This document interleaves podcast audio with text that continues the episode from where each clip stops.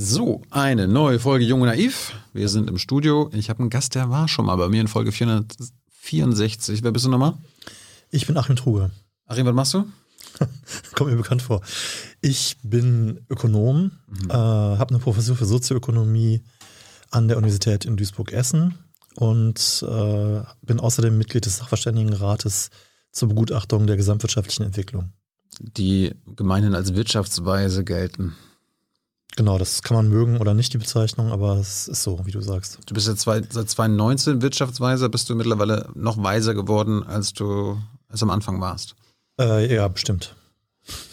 Werden wir gleich mal gucken, ob das, ob das wirklich so ist. Ob das wohl so ist, ja. Ich hatte letzte Woche hatten wir auch eine Ökonomin zu Gast, Grace Blakely. Bin, sie mhm. nennt sich Moet Marxistin. Was bist du eigentlich? Äh, eine Marxist ja nicht, ne? Nee, kann man nicht sagen. Ich weiß gar nicht, was ich bin. Ich bin, bin Ökonom. Ja, aber hat doch jeder irgendeine Richtung, oder? Naja, also ich, ich mache viel Finanzwissenschaft, also öffentliche Finanzen und äh, ich bin, wenn es um Makroökonomie geht, bin ich Keynesianer. Was heißt das? Das heißt, jetzt sind diese überraschenden Wendungen hier. Äh, das heißt, äh, dass ich mir über, um die gesamtwirtschaftliche Nachfrage Sorgen mache und das für ganz wichtig halte, auf die Nachfrage zu achten. Was heißt das aktuell im deutschen Kontext und zum Beispiel in eurem Bericht, den ihr heute vorgestellt habt? Na, das bedeutet da erstmal ähm, nicht so viel. Also in der aktuellen konjunkturellen Lage äh, sind es ja eher ange angebotsseitige Probleme. Aber ähm, wenn es beispielsweise jetzt um konjunkturelle Normalisierung geht, nach der Corona-Krise, dann macht man sich als Keynesianer Sorgen, dass äh, die Geldpolitik und die Finanzpolitik zu früh die Unterstützung entziehen könnten und damit den Aufschwung abwürgen könnten. Mhm. Wenn wir alles gleich besprechen, ihr könnt eure Fragen an Achim stellen. Das hatten wir letztes Mal ja nicht, weil wir damals noch im Ocelot gedreht haben. Diesmal ist Hans am Start und ihr könnt Achim eure Fragen stellen. Äh, aktuell seid ihr ja nur zu viert. Normalerweise ist der Rat der Wirtschaftsweisen mhm. ja zu fünf. Wo ist denn der fünfte? Macht der Urlaub? Oder die? Also du, du hattest den, den, den letzten fünften, den wir hatten, hattest du zu Besuch in der mhm. Sendung, Lars Feld. Also so, unsere Amtszeit ist auf äh, fünf Jahre äh, begrenzt erstmal und dann kann man verlängert werden. Ähm, aber die Amtszeit läuft aus und bei Lars Feld ist sie Ende Februar äh, ausgelaufen und die Regierung konnte sich nicht einigen darauf, äh, ob sie ihn verlängert oder ähm, ob äh, sie nicht verlängert und ähm, ob sie dann jemand anderen beruft. Und so ist es am Ende so gewesen, dass praktisch der, das ausgelaufen ist. Äh, dadurch wurde automatisch nicht verlängert. Und äh, CDU oder Union und SPD hatten sich so verhakt, dass sie dann auch sich nicht einigen konnten. Fehlt er euch? Den sie berufen. Also menschlich war das äh, durchaus angenehm, aber fachlich. Äh, häufig. Fachlich, ähm, also na, natürlich ist das so, wenn, wenn man zu viert ist und äh, ein Gutachten schreiben soll, das genauso dick ist oder genauso informativ, äh, fehlt eine Person immer.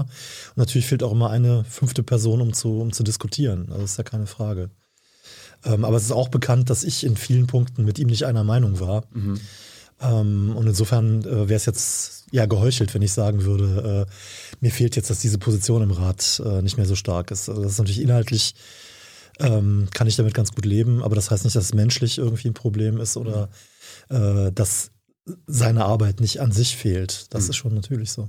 Jetzt habt ihr das Ding ja auch sogar ausgedruckt. Mhm. Ich lege es hier mal auf den Tisch. Ja, hier ist ja auch. Wie, viel, wie viele Seiten hat das? Fast 500 das so Seiten. Um die 500. Ja, jetzt muss man sagen. Hast du die alle geschrieben? Ha? Nee. Hast du die alle abgenommen? Ha? Äh, also ich habe die tatsächlich gelesen, alle und mehr, alle? mehrfach natürlich. Mhm. Aber der Punkt ist, ähm, das ist sind 500 Seiten, aber wir haben das Layout geändert. Das ist äh, lesefreundlicher. Das heißt, es ist größere großzügiger, Schrift. größere Schrift und äh, es wäre wahrscheinlich doch einige Seiten kürzer, wenn äh, wir das nicht geändert hätten. Wer soll das lesen?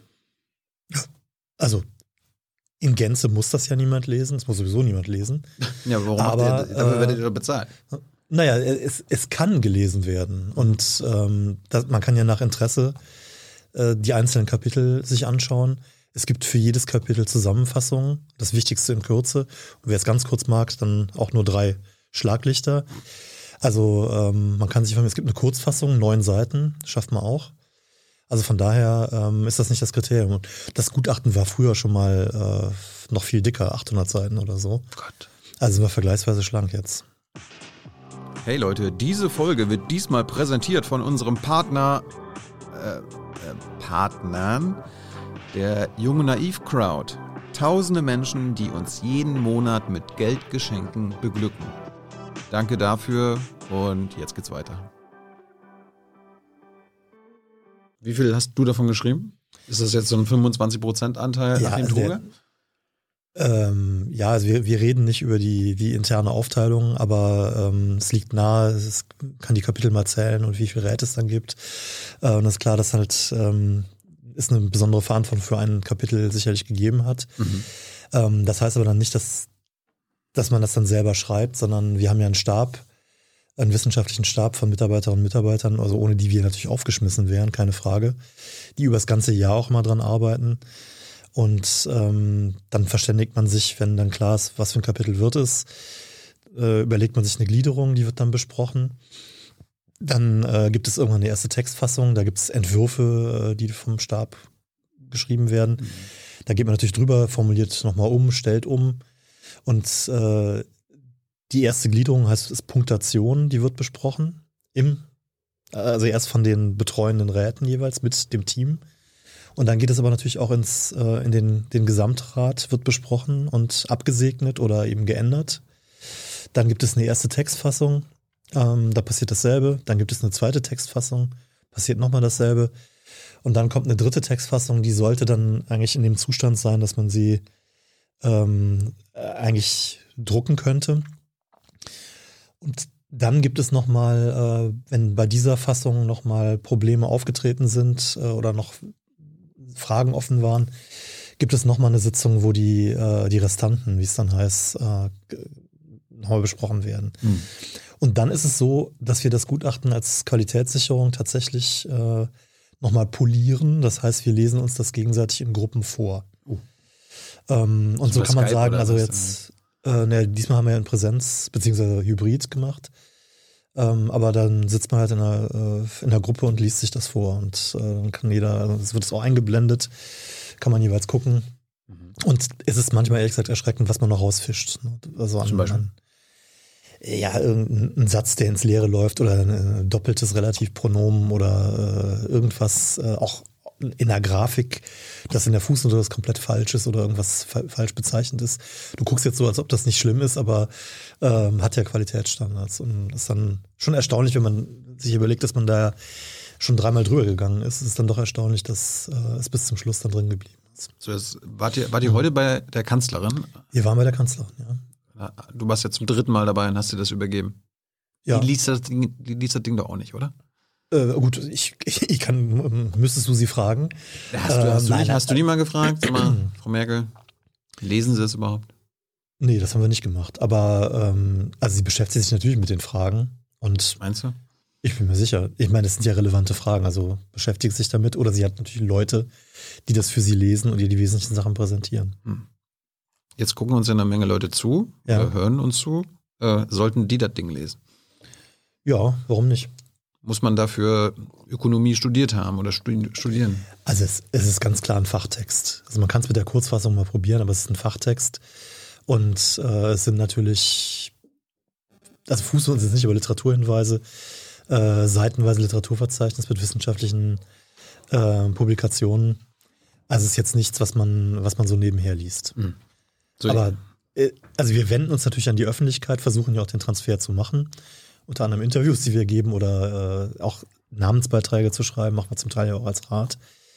Also das, das machen wir alles. Ähm, aber die Texte werden ja von Spezialistinnen und Spezialisten dann gelesen, auch in Ministerien, wendet sich ja wirklich an die, an die Politik Mhm. und an, an, an Fachpublikum dann. Also insofern ist die Zielgruppe. Ich soll ich Handy ausmachen? Ah, Okay. Habe ich ausgehabt? Hast du deins aus? Ja. äh, meins ist irgendwo. Ja. Hier. Hm. So, dat, äh, ihr wart für bestimmte Kapitel zuständig. Ja, Welches Kapitel hast du geschrieben? Oder welche Kapitel? Ja, ich weiß gar nicht, ob ich das sagen soll. Das ist geheim.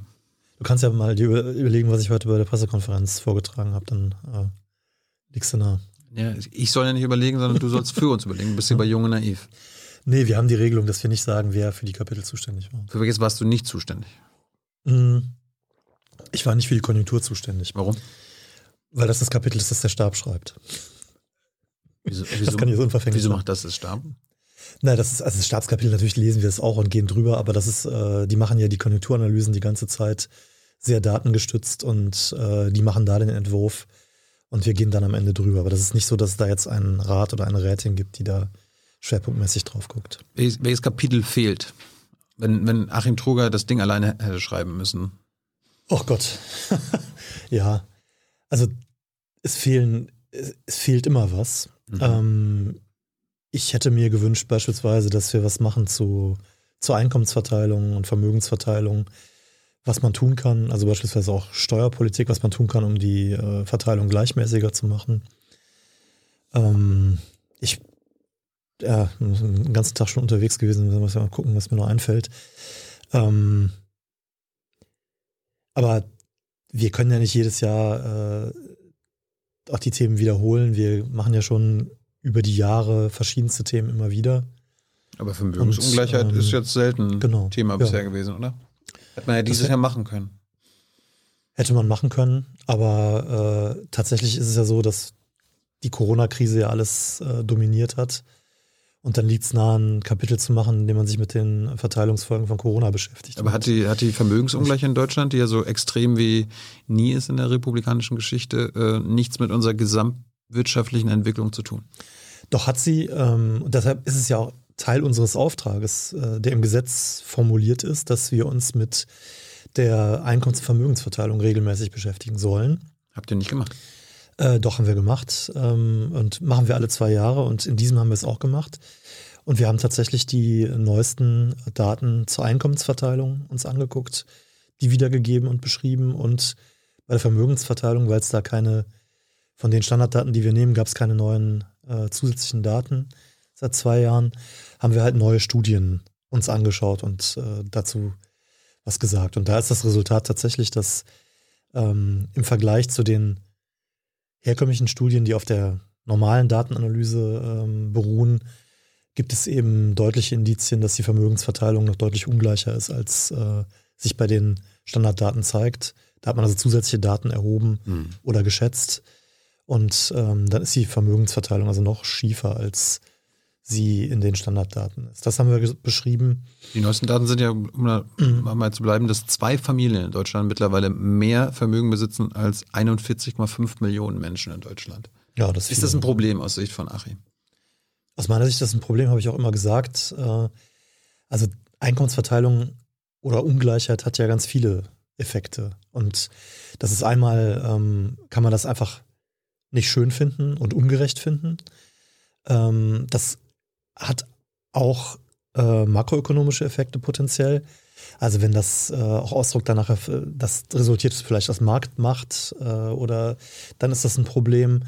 Wenn es so ist, dass äh, die ähm, sozusagen ganz viel von ihren Einkommen, dass sie dann aus dem Vermögen ziehen, wenn sie das nicht konsumieren, äh, sondern irgendwo horten oder ins, äh, ins Ausland äh, geben, dann kann es sein, dass das auch für die, für die Nachfrage schlecht ist. Ähm, es hat mhm, natürlich machtpolitische, auch Demokratieaspekte. Also wenn die Verteilung so ungleich ist und ähm, wenige Menschen so viel ökonomische Macht haben, dann haben die Menschen meistens auch politische Macht äh, und Einfluss. Das sagt Und Blick da- ja auch.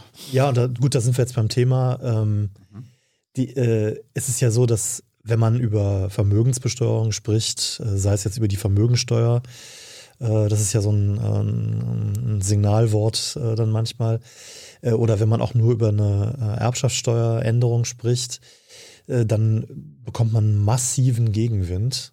Und ähm, Von da stößt man, da stößt man eben auf organisierte Interessen, äh, eben gerade der, der sehr Vermögensreichen, die dann unterschiedliche in unterschiedlichen Verbänden sind. Also der Verband der Familienunternehmer beispielsweise ist da extrem äh, Hm. gut organisiert und äh, macht sozusagen öffentliche Kampagnen, aber auch Hintergrundarbeit, indem sie einzelne Politikerinnen und Politiker ähm, sozusagen bearbeiten. Ähm, und das, das ist so ganz, ganz klar. Aber das, sieht, das Ähm, sieht nicht jeder bei euch im Rat so, dass die Vermögensungleichheit ein Problem hat. Problem ist, oder? Also dein Kollege Wieland meinte heute, ja, die gibt's, Ja, aber da muss man nichts machen. Da sollte man nichts machen. Ja, also das ist ja so, ne? man kann dann sagen, äh, das ist eine, eine rein normative Frage und das kann man dann äh, sich auf den Standpunkt stellen, dass man sich damit nicht beschäftigen möchte. Wobei jetzt meine Position dazu wäre, dass natürlich ähm, ganz viel, was wir machen, implizit normativ ist oder bestimmte Ziele voraussetzt. Normativ heißt, und bei jungen Normativ heißt, oh Verzeihung, äh, heißt, äh, sind wertende Aussagen. Mhm. Und ähm, dann kann man sagen, ja, solche Wertungen möchte ich nicht vornehmen. Aber man kann natürlich sich berufen auf, auf Wertvorstellungen, die in Umfragen erhoben werden, auch in der Bevölkerung, äh, die in der Ungleichheit ein massives Problem sehen. Also das ist ja schon möglich, das äh, dann zu problematisieren. Er meinte ja auch irgendwie. Und ja. vielleicht nochmal, ähm, wir haben ja auch ähm, am Institut für Sozioökonomie, wo ich in äh, Duisburg ja ähm, arbeite, haben wir beispielsweise eine äh, junge Kollegin, eine Postdoc, also die promoviert hat, die hat auch über die Auswirkungen von Einkommensungleichheit und politischer Partizipation gearbeitet, beziehungsweise über das, was man Responsivität, also die, die Reaktion des demokratischen politischen Prozesses auf die äh, Wünsche der Bevölkerung und das eben nach, äh, nach Einkommen äh, gestaffelt. Und da kommen schon sehr ernüchternde Sachen raus, nämlich, dass äh, die Responsivität äh, sehr stark halt im, im oberen äh, Einkommensbereich ist oder zumindest in der oberen Hälfte und dass äh, die Responsivität im unteren Bereich sehr, sehr gering ausgeprägt ist. Hast du das mal deinem Kollegen Wieland erzählt? Äh, hatten wir noch keine Gelegenheit, darüber zu sprechen. Er hat ja auch heute gesagt, irgendwie, da gibt es auch keine aktuellen Daten. Ich habe mal geguckt, also äh, da gibt es jede Menge aktuelle Daten. Irgendwie der, vom Deutschen Institut für Wirtschaftsforschung gibt es Wochenberichte von letzten ja. Jahr von Schröder. Ja, ja, nee, also. Es gibt Forschung von WissenschaftlerInnen wie Albers Bartels und Schularik vom letzten Jahr. Es gibt den Distribution ja. of Wealth in Germany Bericht vom E-Contribute. Mhm. Es gibt äh, von Credit Suisse jährlich den Global Wealth Report. Sind das keine angemessenen ja. Daten für euch? Äh, ja, Moment. Also äh, es gibt einen Unterschied zwischen Quellen ja. und Daten. Also Daten sind wirklich. Äh, ja, aber der Staat kann ja äh, keine Daten erheben, also äh, weil es, nein, gibt, nein, es, es gibt, keine Vermögensbesteuerung und dementsprechend. Nein, nein, das ist nochmal anders. Also es gibt natürlich schon, es gibt eine, äh, ein sozioökonomisches Panel, also eine regelmäßig äh, stattfindende ähm, äh, Befragung, wo Einkommens-, aber dann auch Vermögensdaten erhoben werden. Und darauf beziehen wir uns, wenn wir sagen, es gibt keinen neuen Datenpunkt jetzt, was, was diese Daten angeht aus der Befragung. Ähm, das ist, ich habe es jetzt nicht im Kopf, also es ist mal alle fünf Jahre oder so kommt da ein mhm. Datenpunkt. Und das ist jetzt halt noch nicht so weit. Ähm, Quellen, äh, also ähm, wissenschaftliche Aufsätze, die sich damit beschäftigt haben, die gibt's. Und ich würde mal sagen, also mindestens zwei von denen, die du jetzt genannt hast, haben wir verarbeitet. Und das ist genau das, was ich gesagt habe, dass die äh, Vermögensungleichheit noch ähm, ausgeprägter ist, als man aufgrund dieser Umfragewerte äh, denkt. Und den einen Bericht, den du genommen hast, das ist der, wo die wirklich äh, langfristig die Entwicklung der Vermögensverteilung. Ähm, Distribution of Wealth in Germany 1895 bis 2018. Genau, und das haben wir auch, ähm, also ausgewertet zu viel, wir haben es äh, zur Kenntnis genommen und gesagt, dass es in dieser Quelle halt Hinweise darauf gibt, dass es einen systematischen Anstieg gibt der Vermögensungleichheit äh, auch im Zeitablauf gegeben hat. 2018 waren es noch 45 Familien, ja. die mehr Vermögen besessen haben als 42 Millionen Deutsche. Da war es da auch schon quasi extrem. Ja, also gut, da würde man fast sagen, dann, darauf kommt es dann auch nicht mehr an, aber es ist ja schon so, äh, was, was das obere eine Prozent oder das obere 0,1 Prozent, mhm. ähm, was die an Vermögen haben, das ist natürlich dann, da ist die Schieflage schon schon sehr extrem. Ist es ein mhm. kapitalistisches Naturgesetz, dass es in zwei Jahren nur noch eine Familie sein wird, die mehr hat als die unteren 42 Millionen? Ach, nein, Naturgesetze nein, aber es gibt natürlich. Ja, aber so, entwickelt ja, sich das ja jetzt, oder? Ja. Also das ist etwas, was, äh, wo man jetzt, wo es eben auch wieder unterschiedliche Ansätze gibt, warum das so ist. Aber ähm, tatsächlich ist, hängt ganz viel davon auch von, äh, von, von Politik ab.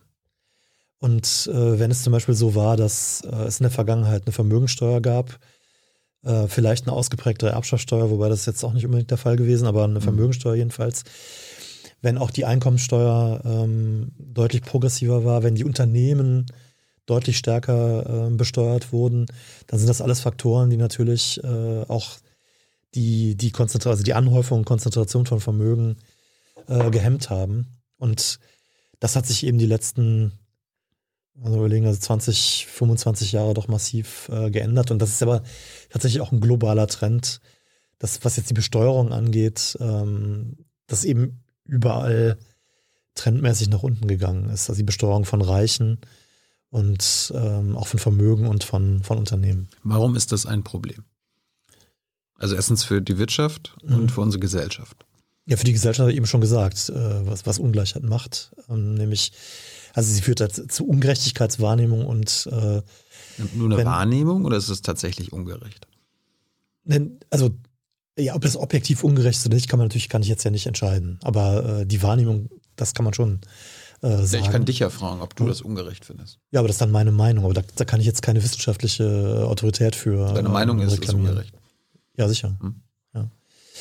Ähm, genau. Jetzt hast du mich durcheinander gebracht. Ökonomisch und gesellschaftlich. Problem. Ja, ja ökonomisch ähm, habe ich auch schon gesagt. Das ist so, dass äh, es gibt da wie, wie immer gibt es unterschiedliche Ansichten. Und eine Ansicht ist praktisch, dass die, äh, die Ungleichheit letztlich notwendig ist, um äh, das System am Laufen zu halten, beziehungsweise gut laufen zu lassen, ähm, weil es die Anreize, äh, um, um, um mehr zu leisten, ähm, befördert. Und dann ist es insgesamt so, dann, das ist ja das klassische Bild, ne, dann der, der Kuchen wird dann größer. Und auch wenn man dann ähm, relativ gesehen von dem Kuchen wenig kriegt, hat man doch absolut mehr. Ne? Das ist so die Vorstellung. Aber äh, da gibt es eben auch durch andere äh, Untersuchungen, die sagen, das, das ist überhaupt nicht zwingend so. Und es gibt ja auch einen Forschungsstrang, der sagt, äh, über verschiedenste Kanäle jetzt, äh, es kann auch umgekehrt sein. Also Ungleichheit kann auch wachstumsschädlich sein und beschäftigungsschädlich. Warum? Ähm, also ein Effekt wäre jetzt beispielsweise über die, über die Nachfrage, dass man sagen würde, die, ähm, also wenn die Einkommensverteilung ungleicher wird, ist ja so, dass die äh, Reicheren sparen relativ vom Einkommen mehr als die Ärmeren. Also die Ärmeren können sich gar nicht leisten zu sparen. Äh, die verausgaben alles voll. Und wenn es jetzt eben so ist, dass äh, das Einkommen umverteilt wird, die Einkommensverteilung stärker im oberen Bereich, also das Einkommen stärker dort konzentriert ist, wird ein größerer Anteil gespart und weniger konsumiert. Das wäre ein, äh, ein so ein Effekt. Es gibt auch viele äh, führende Ökonominnen, auch mehr im Ausland, mhm. die sagen, das ist sogar demokratiegefährdend diese massive Ungleichheit auch in Deutschland. Würdest du dem zustimmen? Naja, ich habe ja gerade über diesen Mechanismus, äh, was die Responsivität angeht, ne, im, im, politischen Prozess, den ich beschrieben habe, habe ich ja gesagt, dass die, äh, dass das, das wäre ein Resultat, das in die Richtung geht. Äh, wenn es so ist, dass ähm, aufgrund von Ungleichheit und verschär sich verschärfender Ungleichheit immer weniger Menschen vertreten werden oder sich auch vertreten fühlen dann durch den politischen Prozess, dann erodiert natürlich, also dann, dann äh, geht, geht das Vertrauen in die, in die Demokratie verloren. Das führt zu Politikverdruss. Natürlich ist das dann eine Bedrohung. Ähm, Wieland hat heute auch meine Frage gesagt, dass äh, Vermögensbesteuerung Arbeitsplätze, bestehende mhm. und neue gefährden würde. Stimmt das? Ach ja, Gott, Vermögensbesteuerung. Also es, äh, ja, das ist wie, wie immer, äh, kann man das so oder so sehen. Also, aber also wie, es, gibt, es, es, gibt, es gibt sicherlich, nee, nee ich, ich versuche ja nur objektiv zu sein oder also neutral möglichst. Ähm, die ist, wenn du mich jetzt sozusagen absolut Fragen fragst. Mhm. Ähm, aber es gibt sicherlich Arten von Vermögensbesteuerung, ähm, die schädlich wären. Also wenn ich mir, wenn ich jetzt die Idee habe, äh, ich müsste, ähm, weiß nicht, äh, alle Vermögen über, äh, über zwei Millionen was müsste ich äh, sehr hoch besteuern äh, das, das kann natürlich kann wirklich ein Problem geben. Auch gibt auch ein Problem, wenn ich, äh, wenn ich Betriebsvermögen jetzt sehr, sehr hoch mit der Vermögensteuer belege.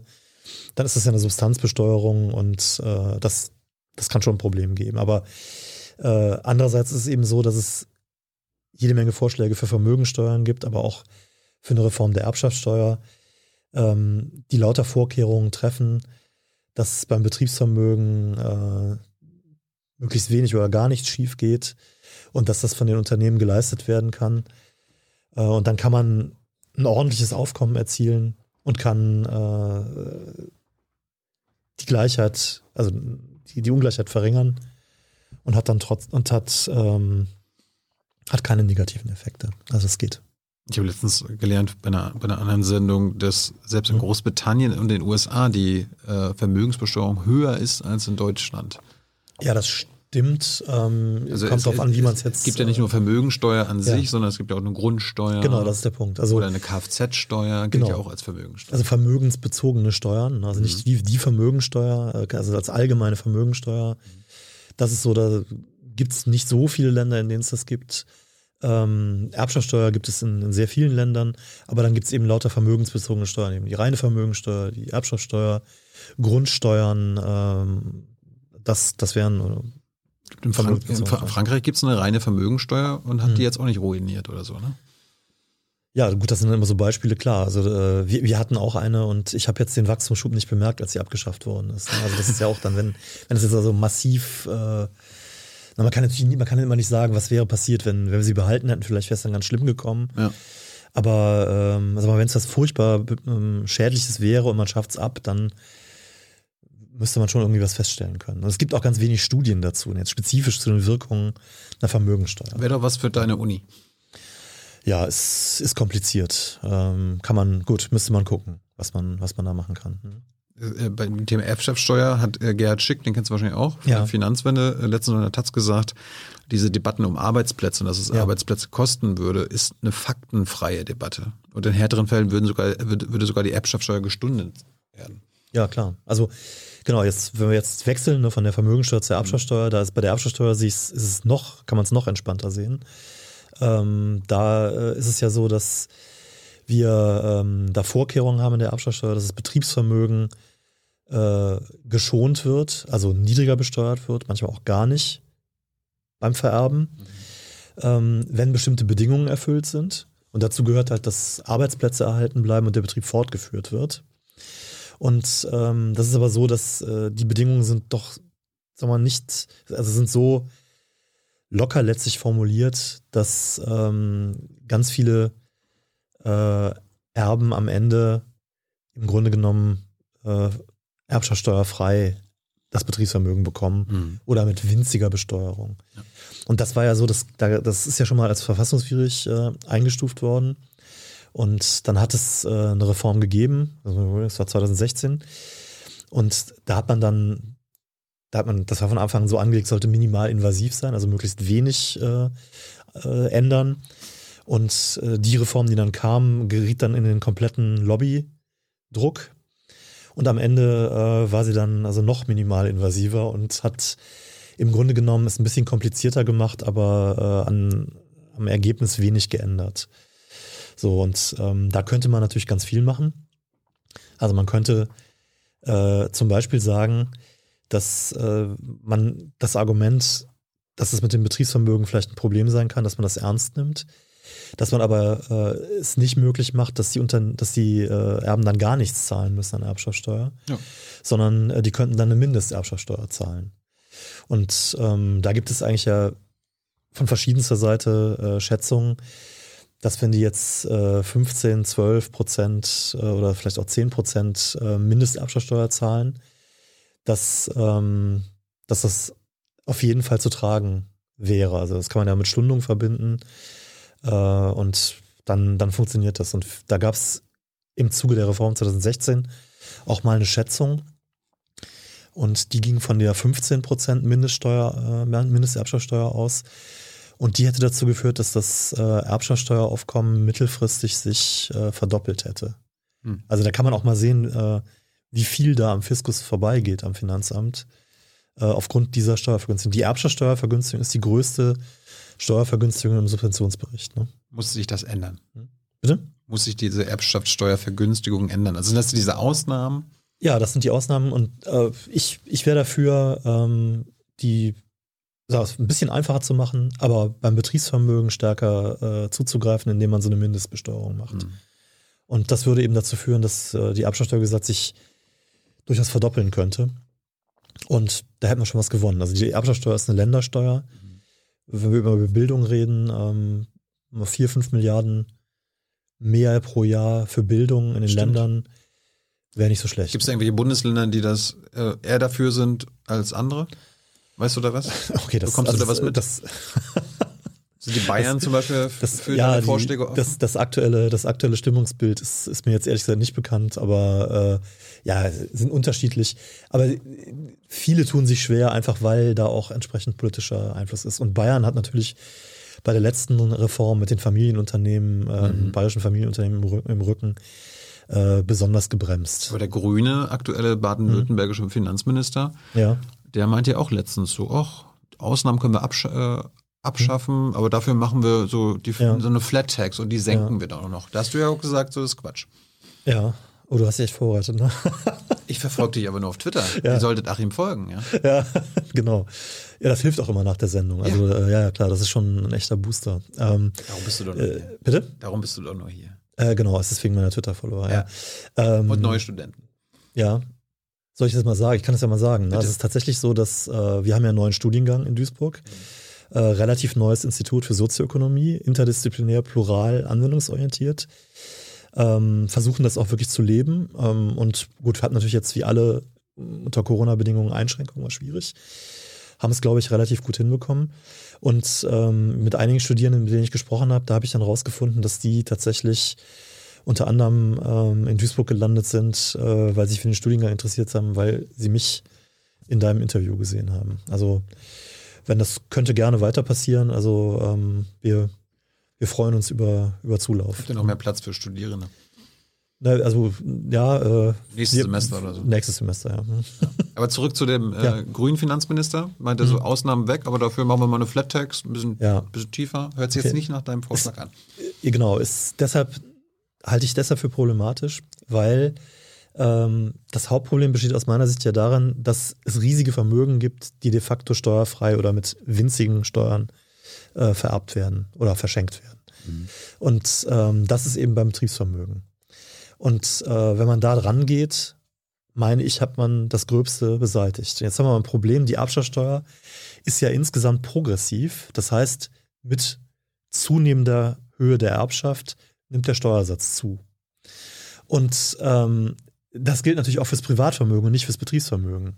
So, und ähm, wenn ich jetzt eine Flat Tax mache, dann kann es zwar sein, dass ich dann, ähm, wenn die jetzt bei 15 Prozent ist, habe ich ja eben gesagt, dann würde ich sehr ordentlich beim Betriebsvermögen zugreifen.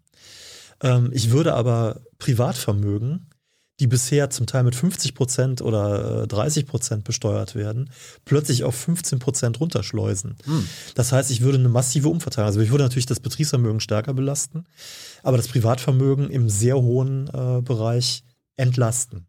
Und da frage ich mich, warum, warum müssen wir eine eigentlich progressiv angelegte Steuer, die ja darüber einen erheblichen Umverteilungseffekt hat. Warum muss ich die jetzt plötzlich zu einer ähm, proportionalen Steuer machen und damit reiche Privaterben äh, stark entlasten? Warum? Und aus meiner Sicht ist es so, ich halte es jetzt das ist eine Spekulation, eine politische, ähm, äh, aber ich, ich, meine Einschätzung ist, ähm, es wird ja immer gesagt, wir wollen die Erbschaftssteuer stärken. Ähm, mhm. So, wenn ich, wenn ich die stärken möchte, aber ich gehe insgesamt mit dem Satz runter, ähm, ja, dann muss ich mal gucken, wie viel dann übrig bleibt.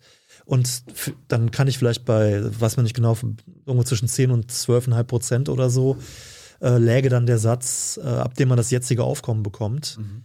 So, wenn ich jetzt ein höheres will, aber ja mit dem Steuersatz nicht hoch kann, weil mir dann ja wieder die Betriebe auf, auf den Füßen stehen, äh, dann muss ich irgendjemanden stärker besteuern, der, der jetzt wenig besteuert wird oder gar nicht besteuert wird. Und das heißt, ich, erhöhe die Anzahl der Leute, die besteuert werden. Ähm, und äh, wecke natürlich ordentlich Widerstände, wenn die jetzt sagen, warum muss ich jetzt plötzlich Erbschaftssteuer zahlen oder warum darf, kann ich das nicht vererben oder warum kann ich das nicht frei äh, wie früher sonst erben. Und das heißt, man würde da meines Erachtens weite Teile der Bevölkerung gegen sich aufbringen, weil die Erbschaftssteuer ohnehin nicht besonders beliebt ist, weil es ist ja so, eine Vermögensteuer ist viel beliebter. Vermögen, vermögend wird man nie sein, aber erben könnte man ja was. Das ist sozusagen immer der, der Mechanismus. Und das würde aus meiner Sicht wäre das der Einstieg äh, in den Ausstieg aus der, aus der Erbschaftssteuer, wenn man das macht.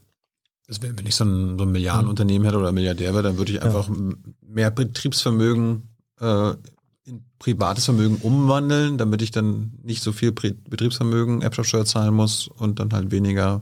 Ja, okay, ich meine, bisher ist es so, dass man einen umgekehrten Anreiz hat, ne, weil das. Genau, aber äh, dann wird das dann ähm, umgekehrt. Ja, gut, aber das, das Hauptproblem ist einfach äh, die, äh, der, der niedrige Satz und die Frage, wie ich dann die Steuer noch aufkommensmäßig stärken möchte. Ne, ich habe natürlich dann auch negative Verteilungseffekte beim Privatvermögen. Und wo die Stärkung kommen soll, sehe ich dann nicht mehr. Erklär mal ganz kurz, du bist aber jung naiv. Was hm. ist der Sinn überhaupt? Warum gibt es so einen progressiven Steuersatz?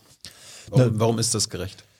Äh, weil es die Idee ist, also ganz plakativ, eine starke Steuern, äh, starke, starke Schultern sollen mehr tragen als schwache. Und das heißt, äh, das nennt man das Leistungsfähigkeitsprinzip. Und ähm, wenn man halt ein höheres Vermögen hat, dann rechtfertigt das auch einen höheren Steuersatz. Das ist die Idee dahinter. Auch das ist eine Wertung, aber eine, die halt äh, im Steuerrecht sehr stark verankert ist und eben gerade bei der Erbschaftssteuer auch dabei ist. Es gibt ja auch immer das Argument von ja. Gegnern, zum Beispiel deine Argumentation, ja, mhm. Achim, ich habe doch mein das Geld schon versteuert. Das wäre dann Doppelbesteuerung, wenn ich nochmal Vermögen ja, äh, genau. besteuern genau. lassen würde ja, oder Erbschaftssteuer. Genau, aber da, ich, ich weiß nicht, es gibt kein Grundrecht auf, äh, auf Einfachbesteuerung und äh, es, ist, es ist einfach so, dass die, äh, also wenn ich jetzt, ich, ich habe, ich zahle Einkommensteuer und wenn ich dann äh, mit dem Einkommen, das schon versteuert war, wenn ich dann was kaufe, dann zahle ich auch Umsatzsteuer. Also das findet halt statt. Ne? Also Mehrwertsteuer, das ist halt so. Das ähm, finde ich jetzt kein, kein schlagendes Argument. Ist vielleicht gar kein Argument. Das wäre die, äh, die plakative Formulierung, das stimmt, oder die klare. Ja. Was wären, was wären denn aus deiner Sicht die geeignetsten Werkzeuge, mhm. um gegen die Vermögensungleichheit zu kämpfen? Vermögensteuer, ja. Erbschaftssteuer? Also gibt es da noch ja, andere Werkzeuge? Wobei, ja, natürlich. Nein, also es ist so. Ähm, man muss ein bisschen aufpassen jetzt, äh, wenn man jetzt nur über, über Vermögensbesteuerung spricht, dass man denkt, okay, wir müssen jetzt die, den Vermögen richtig was wegnehmen äh, und das dann so umverteilen. Ja, wir müssen die Ungleichheit äh, reduzieren. Die Ungleichheit, genau. Ich würde ich würd erstmal, also bei der, bei der Einkommensungleichheit ansetzen, weil wenn ich die verringere, ähm, aus den Einkommen werden ja die Vermögen gebildet. Ne? Ähm, Na gut, aber wenn ich reich dann, erbe, dann brauche ich gar kein Einkommen, dann bin ich schon reich, da habe ich mein Vermögen. Ja, aber ich habe ja, ich habe ja auch Erträge aus dem Vermögen und äh, wenn, wenn die stärker besteuert werden, hätte ich ja äh, dann auch weniger Erträge und so weiter. Also mhm. das, das pflanzt sich ja schon fort.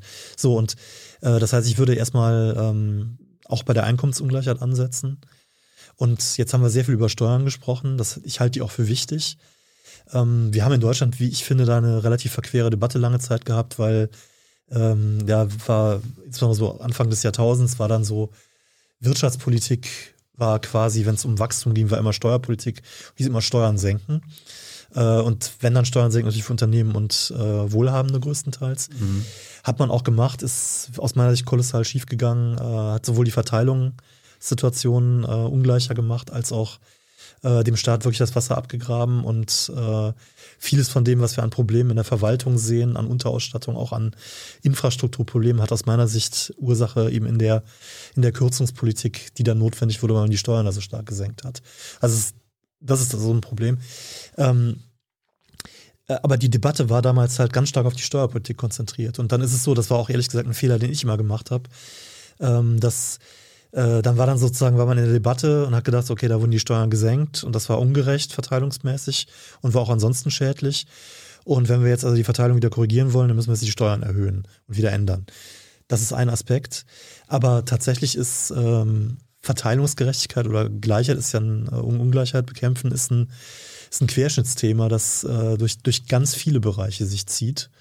Und das beginnt natürlich gar nicht, um, nicht bei der Umverteilung an sich, na, wenn Leute ein, ein Bruttoeinkommen haben und dann ist die Frage, wie viel verteile ich davon um, sondern es beginnt ja schon bei der Ungleichheit der Bruttoeinkommen, also der Markteinkommen. Und da gibt's, äh, da ist ja ganz klar, dass die, ähm, äh, dass die Markteinkommensungleichheit auch sich stark verändert hat. Und das heißt, äh, man kann auch direkt dort ansetzen und sollte versuchen, da anzusetzen. Und da wäre zum Beispiel, wären dann Klassiker, wären Sachen, dass man sich überlegt, wie ist denn das eigentlich mit mit Managergehältern beispielsweise oder Managerinnengehältern. Ähm, muss man da irgendwie, kann man da was machen, kann man die begrenzen? Äh, wie sieht das aus mit dem, wie sieht das aus mit dem Mindestlohn? Ähm, Aber dann sagt Mindestlohn, ähm, Begrenzung, Maximallohn, dann was bei Managergehältern? Naja, äh, also das, die, die Debatte ist ja, äh, ist ja alt, ist in der Welt. Also entweder, dass man da stärker besteuert oder sie nicht mehr steuerlich äh, abzugsfähig macht bei den Unternehmen. Oder sogar, dass man eine, eine Grenze einzieht, ich weiß nicht, darf nicht höher äh, als äh, der Stundenlohn oder der Monat darf nicht höher als 50 Mal so hoch wie der Niedrig- oder der Durchschnittslohn sein oder sowas. Das sind ja Vorschläge, die da gemacht werden. Ne? Und äh, das ist eine Möglichkeit. Der Mindestlohn ist ganz wichtig. Äh, überhaupt, weil die Löhne ja die, ähm, die, die größte Einkommenskategorie sind, ist natürlich eine gute Lohnentwicklung wichtig. Ähm, also wenn es eine Umverteilung üblicherweise gibt, äh, weg von den Löhnen hin zu den äh, Kapitaleinkommen, äh, vergrößert das die Ungleichheit. Also das sind lauter, lauter Sachen, die man da mit äh, bedenken muss. Ähm, Tariflöhne sind wichtig. Also der, der Deckungsgrad von, von Lohnverhandlungen ist extrem wichtig. Tarifbindung, das sind lauter Sachen, die schon, schon bei der Markteinkommensgleichheit oder Ungleichheit ansetzen. Da kann man ganz viel machen. Aber das war jetzt die Einkommensungleichheit. Das war die Einkommensungleichheit. Wir haben jetzt gerade die ganze Zeit über die Vermögensungleichheit mhm. gesprochen, die sich immer mehr verschärft. Ja. Die soll ja nicht nur stabilisiert werden. Also ja, dass, das, dass es nicht mehr, die Schere nicht weit auseinander mhm. geht, sondern dass sie sogar wieder zugeht. Was sind die geeignetsten Werkzeuge neben der Vermögensteuer und Erbschaftssteuer? Äh, ja, ich, also ich, ich, halte das, was ich jetzt gesagt habe, auch für, für Instrumente, die auch die, äh, die Vermögens- und die, äh, also die Vermögensungleichheit auch bekämpfen. Und ähm, was ist, es gibt ja dann, also einen bunten Strauß von Möglichkeiten. Es wird, wird diskutiert, dass es sowas geben soll wie ein, äh, äh, ein ähm, wie heißt das jetzt der Vorschlag mit dem, ist ein Mindesterbe oder so, dass man, äh, dass äh, man mit dem mit der Volljährigkeit äh, jede Bürgerin, jeder Bürger ein, ein Erbe ausgezahlt bekommt als, als Vermögensbildung. Ja? Also und finanziert am besten natürlich aus progressiven Steuern. Hm. Ähm, das ist eine Möglichkeit, dass man sozusagen unten versucht, Kapitalbildung hinzubekommen. Ähm, ganz, ganz viele Sachen kann man sich da denken. Das ist äh, ähm, ja und natürlich ist die, die Erbschaft und Vermögensteuer auch ein wichtiges Instrument. Aber dann geht es ja auch immer irgendwie, dass die Wirtschaft brummt und so. Ich habe mal geguckt, das Wirtschaftswunder, das hatten ja. wir zu Zeiten, als es hohe Vermögensteuern gab, hohe mhm. Einkommensteuern und äh, hohe Erbschaftssteuern und dem Lastenausgleichsgesetz. Ja, das stimmt. Das ist so. Gut, also sagen wir so, ich glaube, wenn wir jetzt. Könnte man äh, sich ja daran orientieren, wenn es ja, jetzt muss man sich nur mal einzeln angucken. Ich, also wir können das natürlich nicht äh, von heute auf morgen ähm, zu, den, zu den alten Vermögensteuersätzen oder Einkommensteuersätzen zurück, mhm. ohne dass das oder auch Unternehmenssteuersätzen. Das, äh, nicht von heute das, auf morgen, aber kann man ja als Ziel haben. Ja, und vieles davon geht natürlich in, ähm, hat auch was zu tun mit, äh, mit Steuerwettbewerb oder ähm, ja, entweder ökonomischem oder politischem Druck aufgrund von, von Steuerwettbewerb international. Und da kann man ja gerade hoffen, dass äh, die Mindeststeuer, äh, die internationale, die dann hoffentlich kommt, da wirklich mal auch einen Boden einzieht und das, das für, erleichtert. Für Unternehmen, ne? du hast ja gerade schon die Steuersenkung für große ja. Unternehmen angesprochen. Gab ja auch von der Hans-Böckler-Stiftung vor ein paar mhm. Jahren äh, den Nachweis, dass obwohl die Unternehmen gesagt haben, ja, wenn ihr die Steuern für uns senkt, ja. dann investieren wir mehr. Mhm. Das hat ja nicht gestimmt. Also die Investitionen haben stagniert, also haben sich nicht verändert. Die haben weniger Steuern gezahlt, mhm. aber nicht mehr investiert. Ja, also gut, ich weiß jetzt nicht, ob das, was für eine Studie genau das war, aber ähm, also äh, Na, die Unternehmen sagen ja. ja. dann, okay, wir brauchen, wir brauchen, wir, müssen, genau. wir wollen weniger Steuern zahlen, damit wir mehr ausgeben können und äh, weiter wachsen und investieren. Genau, also äh, wie gesagt, es ist, immer, ist immer die Frage, was wäre jetzt gewesen, wenn man die Steuern nicht gesenkt hätte. Das kann man ja nicht beobachten und dann kann man da viel streiten. Aber Tatsache ist, dass die ähm, äh, es massive Unternehmenssteuersenkungen gegeben hat.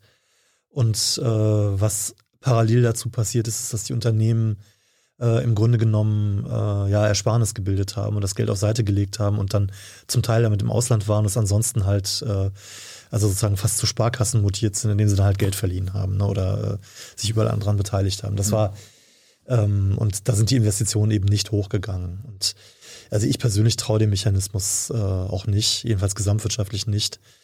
Und ähm, es ist immer die Frage, also der äh, mikroökonomisch lässt sich das dann nachweisen, vielleicht, dass äh, gezielte Senkungen die, die Unternehmensinvestitionen erhöhen. Aber ähm, ob das am Ende makroökonomisch so ist, äh, da hätte ich Zweifel. Und ähm, den, der Effekt, dass Unternehmenssteuern, Steuersenkungen das Wachstum stärken, da gibt es jetzt auch eine Studie, die verschiedenste andere Studien ausgewertet hat. Und die kommt zu dem Ergebnis, äh, es lässt sich ein solcher Effekt äh, nicht nachweisen. Es ist sogar im Gegenteil so, oder nicht im Gegenteil, aber es ist so, dass ähm, viele Studien, die zu dem Ergebnis kamen, wenn man sich das anschaut, äh, dann kann man so ein Publikationsbias, nennt sich das, feststellen. Das heißt, ähm, offensichtlich ist es so, dass äh, es in dem Publikationsprozess ähm, eine Verzerrung gab, in dem Sinne, dass äh, Ergebnisse, die halt äh, zu positiven Wachstumseffekten kamen, äh, stärker berücksichtigt wurden. Dass es eine Neigung gab, die hm. überzubetonen. Ein letzter Punkt noch zum Vermögensungleichheit. Ja. Was, was, denkst du, wenn du so die Elon Musks und Jeff Bezos dieser Welt ja. äh, mitbekommst? Die sind ja noch, also die beiden reichsten Männer der Welt ja. sind, äh, deren Vermögen ist so krass gestiegen wie manche Staatshaushalte auf, äh, in Europa. Klar. Ja, das ist, ist natürlich unglaublich. Und da sieht man ja auch dann, also ich meine, bei den, äh, ich muss jetzt, weiß jetzt nicht mehr, ob ich das äh, um die Uhrzeit noch zusammenbringe, wer da jetzt genau was gemacht hat, aber es gibt ja so ein Cartoon, äh, wo ähm, die, die, die Milliardäre da irgendwie durch den Weltraum schweben mit ihren Raumschiffen.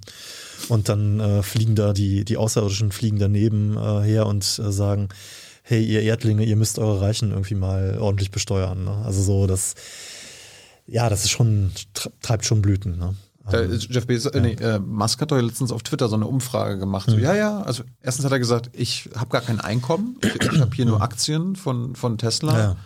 Ja. Äh, was wollt ihr eigentlich? Also Einkommensbesteuerung betrifft mich ja dann nicht. Was kann man denn dann machen? Der, der, der sagt mhm. dann so, ja, dann müsste ich ja Aktien verkaufen. Was soll mhm. denn das?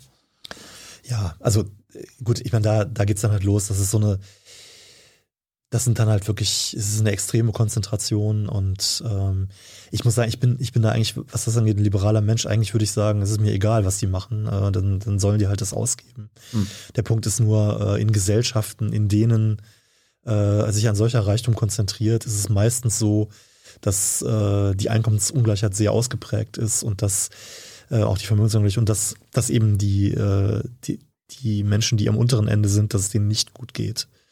Ja, und das ist dann das Problem, das ich damit habe. Und dann denke ich mir immer, was wäre, wenn äh, da könnte die Welt schon ein bisschen besser aussehen. Und man könnte natürlich, wenn man, wenn man denen auch nicht mal viel wegnimmt, kann man natürlich viel Gutes mit diesem Geld tun.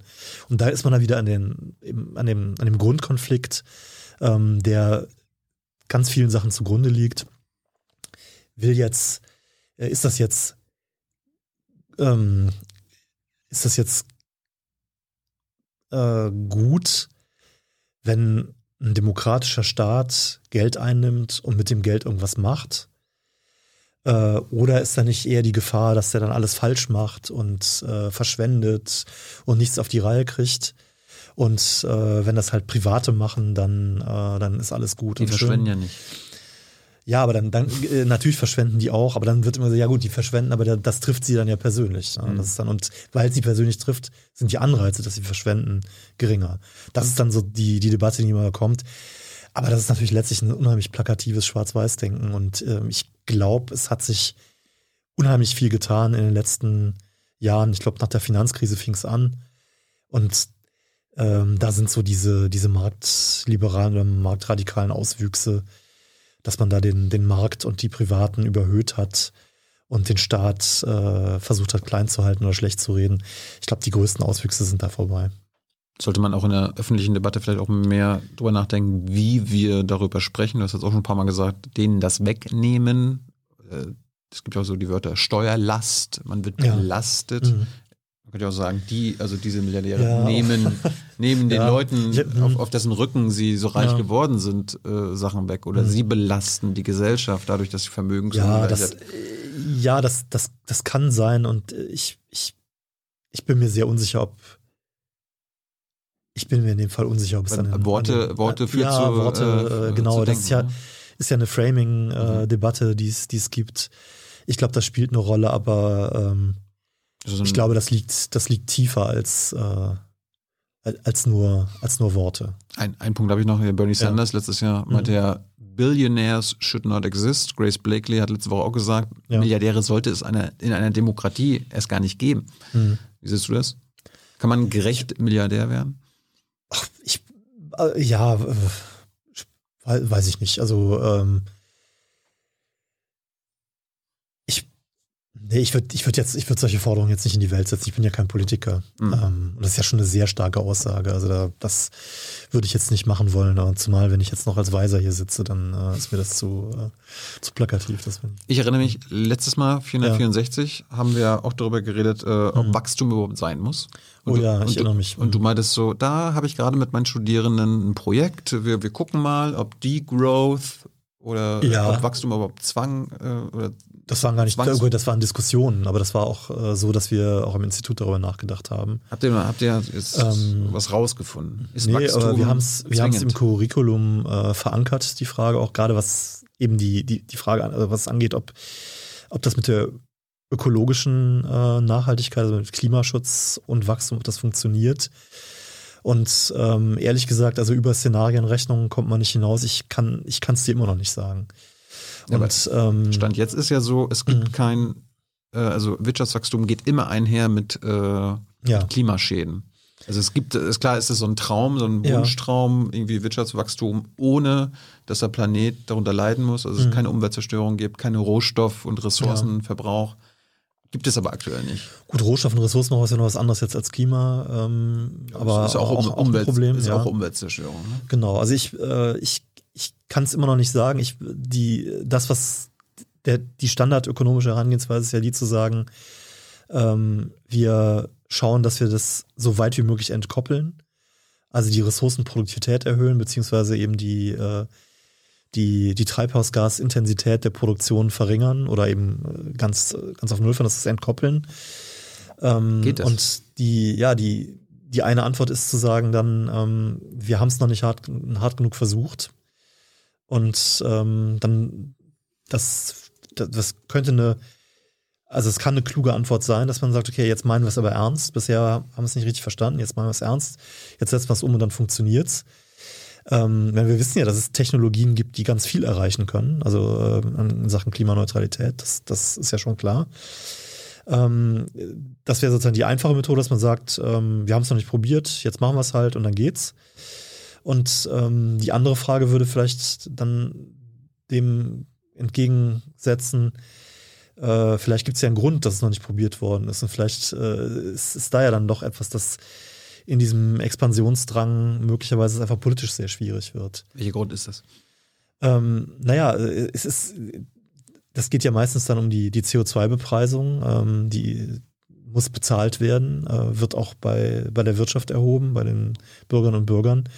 Und es gibt offenbar natürlich massive Widerstände, ähm, das, das zu akzeptieren. Aber wa- was, was, was spricht denn dagegen, quasi so- sehr, wie man die Umwelt zerstört, dass man dafür auch vielleicht zahlen muss, also zahlen sollte? Ja, also ähm, ich, ich Weil man's find- früher nicht gemacht den, hat? Nein, ich finde ich find den Grundgedanken ja äh, nach wie vor überzeugend, wobei es natürlich so ist, es ist völlig klar, äh, CO2-Preis reicht überhaupt nicht aus, äh, braucht ganz viel ergänzend dazu.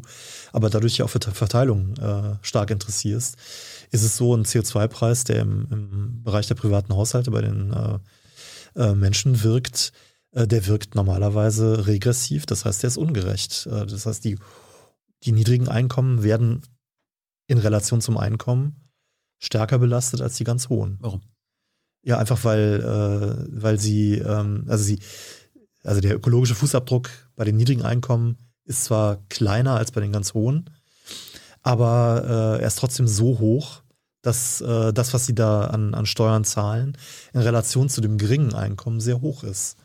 Und ähm, bei den Reichen ist es so, äh, ja, die, äh, der Fußabdruck ist riesig und die, so, so viel können die gar nicht äh, an, an Steuern zahlen, dass es irgendwie in Relation zum Einkommen, also sie können gar nicht so viel konsumieren, dass es in, in Relation zum Einkommen das dann übersteigt. Und Ja. es gibt ja für all das gibt es ja Lösungsideen. Ähm, ich will auch nicht sagen, dass es unmöglich ist, ich, ver- ich vertrete sie ja selbst. Aber äh, wenn du jetzt die, Die Wachstumsideologie. Äh, ja, ich vertrete die, die Ansicht, dass es möglich ist, einen CO2-Preis einzuführen und auch Kompensationsmaßnahmen zu machen. Also beispielsweise, äh, wenn man, äh, gibt ja die Idee, dass man einen Klimabonus zahlt, äh, der dann pro Kopf ausgezahlt wird. Und da ist ja eben so, weil die Reichen äh, deutlich mehr CO2 verbrauchen, äh, zahlen die natürlich insgesamt äh, mehr absolut. Und wenn ich das alles im Durchschnitt nehme und dann pro Kopf verteile, ähm, dann verteile ich sogar um nach Mhm. unten. Das heißt, das ist eigentlich eine, eine Möglichkeit, die sogar äh, die Verteilungsgerechtigkeit oder zumindest die Steuerlastverteilung äh, verbessern kann ähm, oder gleichmäßiger machen kann. Das kann man machen. Äh, das Problem ist nur, da, es gibt ja noch andere Ideen, was man damit machen kann. Man könnte ja mit dem Aufkommen auch vielleicht äh, Infrastruktur finanzieren oder man könnte äh, ja also ganz viel damit machen. Ähm, und da ist das, ist das Geld schnell mehrfach, sagen wir mal, verplant und ausgegeben. Und nochmal zurück zu dem Punkt, also warum, warum ich meine, weil du ja die fundamentalen Fragen gestellt hast. Ich überlege halt einfach nur, ich habe ja selbst nach dem Studium, äh, wie ich dir, glaube ich, damals auch erzählt habe, ähm, als erstes zur ökologischen Steuerreform gearbeitet genau. äh, in Köln. Und deshalb bin ich ja nach wie vor von dem CO2-Preis grundsätzlich überzeugt. Aber äh, man muss sich ja schon fragen, warum es jetzt nach, äh, naja, nach 30 Jahren ehrlicherweise immer noch nicht gelungen ist, einen CO2-Preis in so relevanter Höhe einzuführen, dass er wirklich mal lenken würde und das auch, auch weltweit. So. Sag's uns. Ähm, genau, und da scheint es ja offenbar so zu sein, dass äh, die politischen Mechanismen so sind, äh, dass es nicht funktioniert. Oder dass bisher nicht funktioniert hat. Und jetzt ist die Frage, ähm, wenn, wenn man sich jetzt hinstellt und sagt, so, aber, aber jetzt wollen wir es aber wirklich und jetzt muss es aber wirklich, ist eben die Frage, äh, und da bin ich jetzt, ich bin ja nun kein Politikwissenschaftler, äh, ich, ich, ich sage ja nur, dass, dass, ich mir Gedanken mache darüber, ob es, ob es gelingt. Ich wünsche es mir ja, aber um das auch nochmal zu sagen, also die, wir haben auch immer gesagt als Rat, ähm, der CO2-Preis ist das Leitinstrument, aber wir haben auch gesagt, äh, man braucht Investitionen. Ähm, ich kann auch nicht einfach äh, im Verkehrsbereich jetzt äh, sehr stark besteuern mehr ähm, und die Leute belasten und gleichzeitig dann äh, keine Alternativen zur Verfügung stellen. Also ich, ich brauche natürlich öffentlichen, äh, öffentliche Verkehrsmittel, dann muss man ausbauen. Dauert auch eine Weile, braucht auch Geld. Ähm, das, das ist man muss ein, ein, richtiges Paket schnüren. Und ich bin eigentlich davon überzeugt, dass man das kann. Äh, es muss aber natürlich politisch gemacht werden. Und ich hoffe, dass jetzt ähm, die neue Regierung äh, die ja doch einen, einen, großen Druck hat, was zu tun, mhm. dass sie da die entsprechenden Maßnahmen hinbekommt. Aber zurück zur Ausgangsfrage. Ja. Wachstum, Wirtschaftswachstumsideologie. Mhm. Solange wir es nicht geschafft haben, mhm. den, das Wachstum ent, zu entkoppeln ja. von Umweltzerstörung, CO2-Verbrauch und so weiter, ja. muss doch die Antwort sein, dann müssen wir erstmal aufhören mit Wachstum Mhm. damit wir nicht mehr CO2-Emissionen haben. Ja, wir, wollen doch, wir müssen doch bis äh, Mitte 2030 ja, ich, äh, klimaneutral sein. Also keine, das, CO2, äh, keine CO2 ja, mehr netto ausstoßen.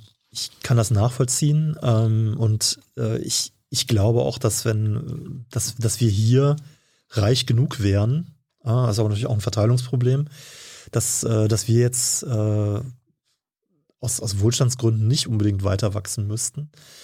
Aber äh, wir sind ja nicht alleine auf der Welt und ganz viele Staaten, in denen bittere Armut herrscht, äh, die brauchen Wachstum. Aber wir reden jetzt ja. über euer, ja. eure Aufgabe und die, die deutsche gesamtwirtschaftliche Entwicklung. Genau. Da könntet ja, ihr sagen, sag mal Leute, wir müssen nicht wachsen. Aber das trieft vor Wachstum. Ja, das euer, ist so. Euer Ding. Das ist so. Aber das habe ich beim letzten Mal schon gesagt. Ähm, das ist auch eine Erkenntnis, also äh, dass ich sag mal, ich war ja, habe mir ja gedacht, dass wir diese Fragen diskutieren. Ich habe auch gesehen, was schon für Zuschauerfragen auf Twitter äh, mhm. kursierten. Mhm. Aber da muss man einfach sagen, ähm, der, der Sachverständigenrat hat das äh, im, im Gesetz als, als Zielsetzung. Äh, soll ja ein angemessenes und stetiges Wirtschaftswachstum als eines der Ziele im magischen Viereck äh, verfolgt werden. Das Stabilitäts- und Wachstumsgesetz. Also es ist eines der Auf, eine der Aufgaben, die ihr habt, ein ja. Problem. Also eigentlich ein grundsätzliches Problem. Das, genau, das sollen wir. Und ähm, jetzt ist, kann man natürlich dann sagen, was ist ein stetiges äh, und angemessenes Wirtschaftswachstum? Und das mag dann sein, dass man irgendwann sagt, ähm, ja Gott, wenn es äh, also wenn's Nullwachstum ist äh, und so bleibt, dann ist ja auch stetig. Und wenn Nullwachstum angemessen ist, dann haben wir kein Problem mehr. Mhm. Aber das ist halt nicht die, äh, die übliche Auffassung. Und deshalb ist es so, ähm, dass ich, ich kann jetzt eben in dem Gremium und auch nicht als äh, wenn ich das, was wir alles sonst noch machen, wenn ich das alles machen möchte, äh, kann ich nicht diese Grundsatzfragen diskutieren, sondern dann kann ich mich immerhin daran freuen, dass wir an ganz vielen Stellen aus, aus meiner Sicht uns in die richtige Richtung bewegen. Und das, ähm, hört sich bei deinen Kollegen nicht so an. Nicht? Ich meine, und, und außerdem, Wieso? also Wieland hat heute nochmal verteidigt, dass es Wachstum braucht, dass die Menschen Wachstum ja, haben wollen. Ja, nein, aber nein, nein, ich, ich mache ein konkretes Beispiel. Ähm, ich habe die Gutachten früher ja auch häufig gelesen. Und ich karikiere das jetzt vielleicht ein bisschen, aber äh, da war ganz häufig die Position äh, Klimaschutz, äh, ja, ist doch eine globale Angelegenheit. Und ähm, das kann man nur global lösen und deshalb kann man eigentlich national da wenig machen. So, und dann war die Debatte eigentlich beendet. Ne? Also ich wie gesagt, ich übertreibe jetzt ein bisschen, aber das, das war so die, man, man schiebt es sozusagen ja. auf die globale Ebene und ja. so, und jetzt ist halt so, ähm, wir haben vor zwei Jahren ein Sondergutachten gemacht, wo wir schon gesagt haben, was in Europa und auch in Deutschland gemacht werden kann. Und wir haben jetzt ein Kapitel ähm, zum Klimaschutz wieder, wo es genau um äh, die internationale Dimension geht. Kommen wir gleich zu. Und genau, und wo wir aber dann, wo wir jetzt, äh, also ich, Lösung haben wir da nicht, das, äh, das ist so. Aber wo wir, zumindest, wo wir, wo wir, zumindest diskutieren, ja, wir versuchen es wenigstens. Ne? Aber wir, wir sagen sozusagen nicht, wir schieben es auf die globale Ebene und das ist es dann, sondern wir sagen, wir überlegen uns, was wir denn tun können, um äh, international den Klimaschutz zu fördern. Und das, finde ich, ist ja, ist ja, auf jeden Fall ein Schritt in die richtige Richtung. So. Ja, und das, das ist äh, dann immerhin etwas, ja. Der Titel eures ja. Dings heißt Transformation gestalten. Bildung, ja. Digitalisierung, Nachhaltigkeit. Ja. Was für eine Transformation braucht es denn zur Nachhaltigkeit? Weil das habe ja. ich nicht gelesen, was transformiert werden muss. Das ist ja nicht reformiert, ja. sondern es muss transformiert werden. Ja, ich bin, also, ja, ich, also ich, um, ich, würde darunter verstehen, ja. Abkehr vom Wachstum. Ich könnte jetzt ja sagen, wir sind ja unter uns. Nein, aber also Du, du verstehst, hab, du verstehst ja, genau, ich Transformation. Hab, ähm, ich, das ist ja, das ich glaube auch, ich bin mir gar nicht sicher, ob ich den, der, der Begriff Transformation ist, glaube ich, nicht von mir. Äh, ich finde es interessant, dass wir jetzt uns an diesen, diesen Begriff auch äh, den zu eigen gemacht mhm. haben. Ähm, Darum das ist jetzt ja mit schon, den Fragen leben. Das ist schon, ja, ja, ich, ich akzeptiere es. Ist schon was Umwälzendes, keine Frage. Ähm, und das steht aber, halt nicht drin. Also Umwälzendes steht da nicht drin. Ja, steht vielleicht auch nichts Umwerfendes drin, das äh, können wir uns sofort darauf einigen. Äh, aber das äh, ist, also ich, also ganz ehrlich, ich bin mit dem Gutachten ziemlich zufrieden. Habe ich verstanden, aber ja. euch geht es um Nachhaltigkeit ja. und ihr wollt Transformation ja, ich kann dir dazu ja noch was, noch was äh, erklären. Der Begriff Nachhaltigkeit ist ja vielschichtig. Also als ich den Begriff Nachhaltigkeit äh, mal kennengelernt habe, war der ja noch ökologisch. Und dann gab es ja äh, Brundtland-Report und all sowas. Und dann gab es ja plötzlich verschiedene Dimensionen von Nachhaltigkeit. Und hier ist natürlich, äh, wie es dem, dem Rat und der Tradition des Rates entspricht, Nachhaltigkeit auch fiskalische Nachhaltigkeit. Also tragfähige öffentliche Finanzen. Kommen wir ist, damit, ist damit drin. Und ähm, das ist natürlich, das ist dann eben, äh, ist eben auch da drin. Aber entspricht ja auch dem Auftrag des Rates, sich, sich darum zu kümmern. Aber du könntest ja auch sagen, liebe Politik, äh, verändert eine unserer ja. Aufgaben, dass wir hier nicht immer ständig ja. an Wachstum denken müssen. Ja, also, aber also auch da jetzt wieder, ich äh, weil es schädlich ist ja, für ich, die Transformation zur Nachhaltigkeit. Gut, also ja, du hast recht. Äh, wir könnten da mehr machen. Die Ökonomie könnte da insgesamt mehr machen. Also ganz viele könnten da sehr viel mehr machen. Aber ähm, was wir zum Beispiel auch gemacht haben, ist, ähm, das war schon 2010, gemeinsam mit dem Deutsch, äh, mit dem französischen Sachverständigenrat, gibt es ähm, so ein Projekt, das hieß ganzheitliche Wohlfahrtsberichterstattung. Das ist ehrlich gesagt ein bisschen, ähm, also ein großes Wort.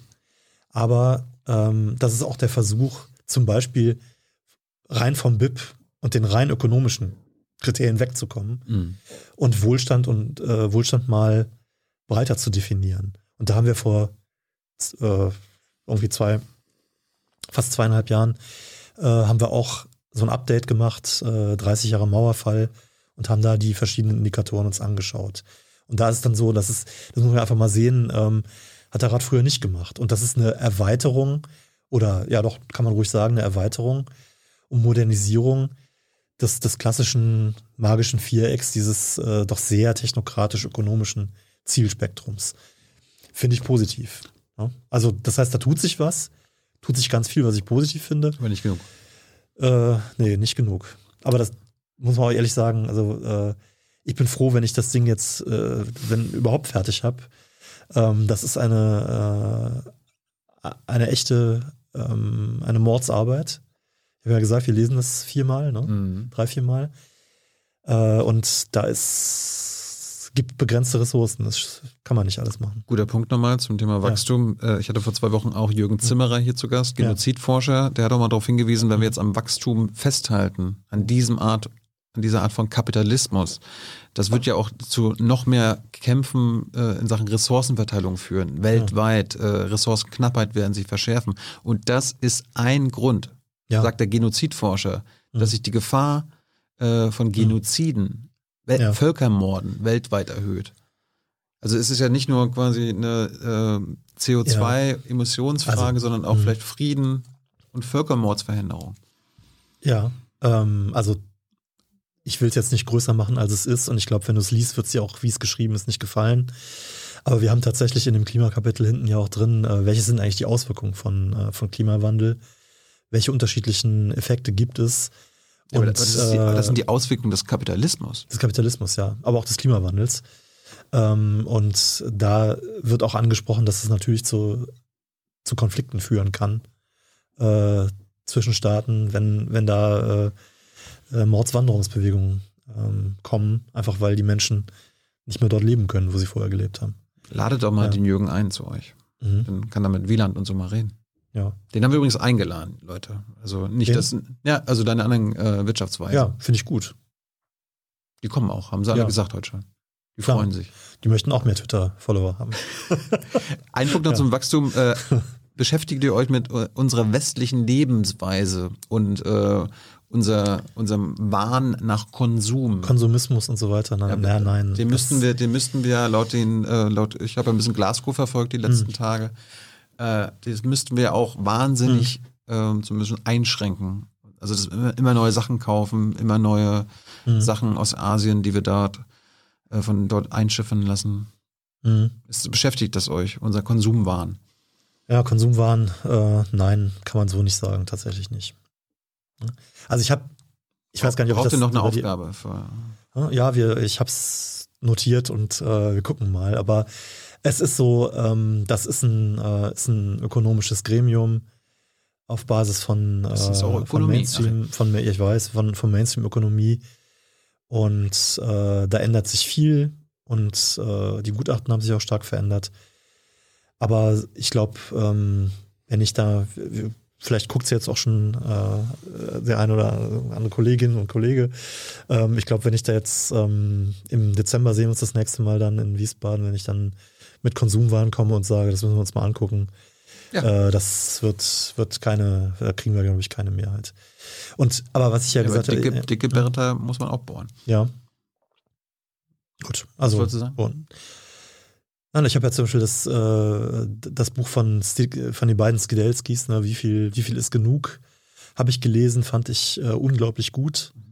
Ähm, fand auch toll, dass es ist ja sogar mit, mit Keynes noch verbunden und, und seiner Vorstellung, ähm, wie der, der Wohlstand äh, sein kann und dass halt die Arbeitszeitverkürzung am Ende toll ist, das ökonomische Problem ist gelöst, die äh, Menschen arbeiten nur noch ganz wenig, können sich selbst verwirklichen, habe ich das letzte Mal, glaube ich, auch angesprochen.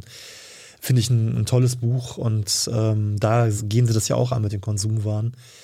Ähm, aber ganz ehrlich, das ist, das ist etwas, was äh, im Moment, glaube ich, den Auftrag und das, das Spektrum dessen, was wir in dem Rat machen, überfordert. Das, du- das ist einfach so. Ja.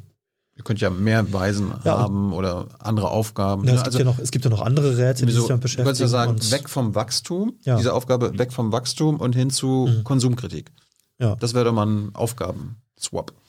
Ja, so ich, ich schreibe es mir auf und dann wird das, ein, ich strebe dann mal an, dass wir dann ein Kapitel machen, das so überschrieben ist.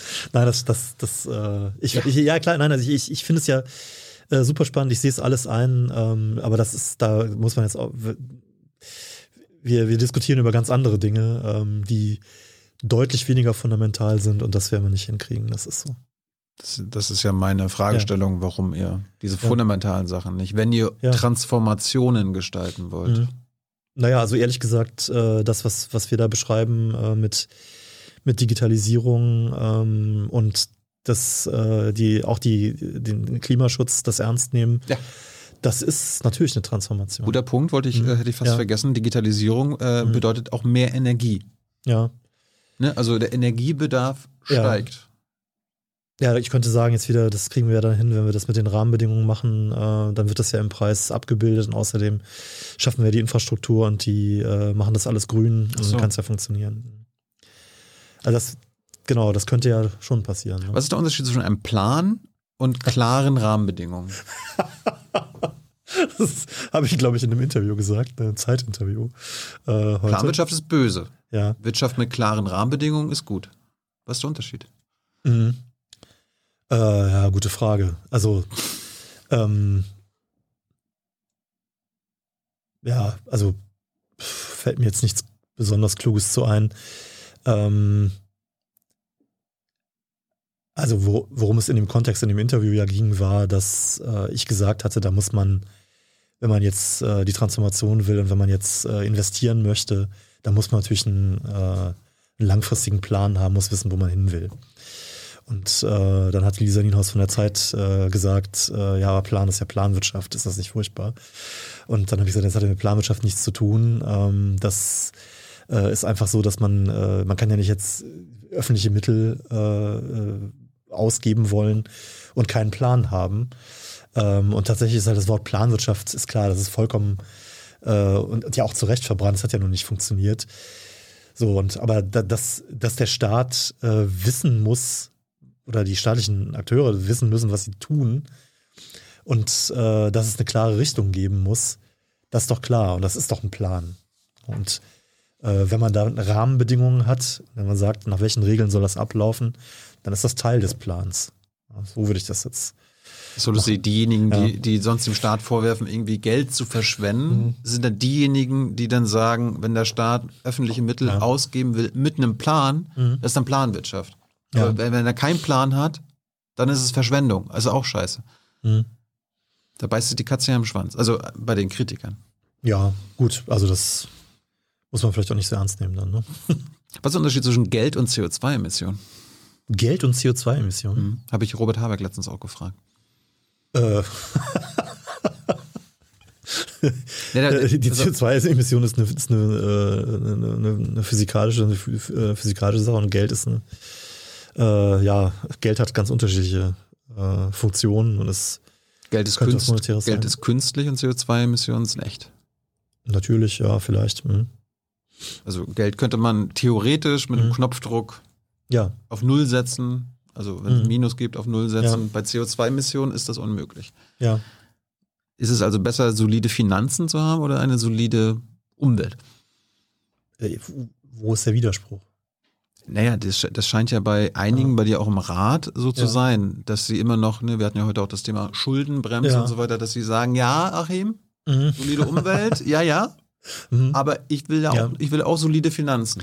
Wo ich mir dann als junger Mensch dachte, naja, aber ich, mir ist lieber, dass wir in 50 Jahren noch eine solide Umwelt haben, als jetzt irgendwie, ob jetzt eine Milliarde oder 10 Milliarden mehr oder weniger Staatsschulden. Die kann ich ja theoretisch mit einem Knopfdruck tilgen, wenn man will. Ja, also gut, mit dem Knopfdruck muss man jetzt nicht, aber äh, also ich, ich sehe den Widerspruch da jetzt auch nicht. Und ähm, ich habe aber sagen wir, mit Interesse zur Kenntnis genommen, dass es, genommen, dass es die Position gibt, wenn wir jetzt ähm, bei der fiskalischen Nachhaltigkeit nachgeben, ähm, dann ähm, erwecken wir den Eindruck, als könnten wir alles finanzieren, schrankenlos und so weiter. Mhm. Und ähm, das hindert uns dann, das eigentlich wirklich Notwendige zu tun, weil wir immer denken, der Staat müsste dann alles ausgeben und machen. Und dann gibt es nicht die richtigen Rahmenbedingungen, also nicht CO2-Preis und es gibt auch keine privaten Investitionen. Ich weiß nicht so. Das wäre eine Sichtweise. Und ich würde eher denken, es ist also zumindest in einem bestimmten Bereich umgekehrt, ähm, wenn ich jetzt zu sehr fiskalisch auf der Bremse, manchmal auf der Schuldenbremse stehe und ähm, bestimmte Investitionen, bestimmte Fördersachen nicht äh, auf den Weg bringe, dann kriegen wir die Nachhaltigkeit nicht hin. Also da würde ich eher sagen, dass die Schuldenbremse dann auch eine äh, als Klimaschutzbremse droht zu wirken. Das ist so lustig. Wir also wenn wir mhm. unser Wirtschaften, unsere Art zu wirtschaften äh, mit, mit einem Autofahrt vergleichen ja. und wir sehen, die Wand kommt näher, mhm. die Schuldenbremse ist ja quasi das Gaspedal. Und äh, wenn wir die Schuldenbremse äh, beibehalten okay, wollen, ja, dann äh, äh, fahren wir auch immer schneller noch gegen die Wand. Ich könnte, man könnte sagen, das ist äh, überzeichnet jetzt mein, äh, ja, mein Beispiel, aber ja, ja. Du hast genau. auch eine Karikatur von ja, das verwendet. Stimmt, das stimmt, ja. Mhm. Die, sollte die Frage, ich meine, das mhm. ist jetzt bei euch auch ein bisschen zu wenig für mich drin gewesen. Habt ihr euch damit beschäftigt, was kein Klimaschutz kosten würde? Hast du das deinen Kollegen, deine Kollegen mal gefragt? Also, ja, also nein, nein, also das äh, brauche ich da gar nicht fragen, sondern ähm, das, das spielt immer, immer mit eine Rolle. Das haben wir auch häufig gesagt. Also äh, wenn, wenn da jetzt die, die falschen Entscheidungen getroffen werden oder eben nichts gemacht wird, dann dann wird es noch teurer. Also es muss gemacht werden. Und das finde ich auch tatsächlich so, dass ich den Eindruck habe, dass der Rat also definitiv mehrheitlich ähm, äh, der Auffassung ist, dass, dass, dass es jetzt angepackt werden muss. Und da ist nicht irgendwie Also da, da, das ist nicht irgendwie, wie soll man sagen, das, das ist jetzt keine Modeerscheinung oder so, sondern mhm. ähm, das ist verankert. Also das, das, kann man wirklich so sagen. Es gibt ja äh, die mhm. Studie von Deloitte Economics. Mhm.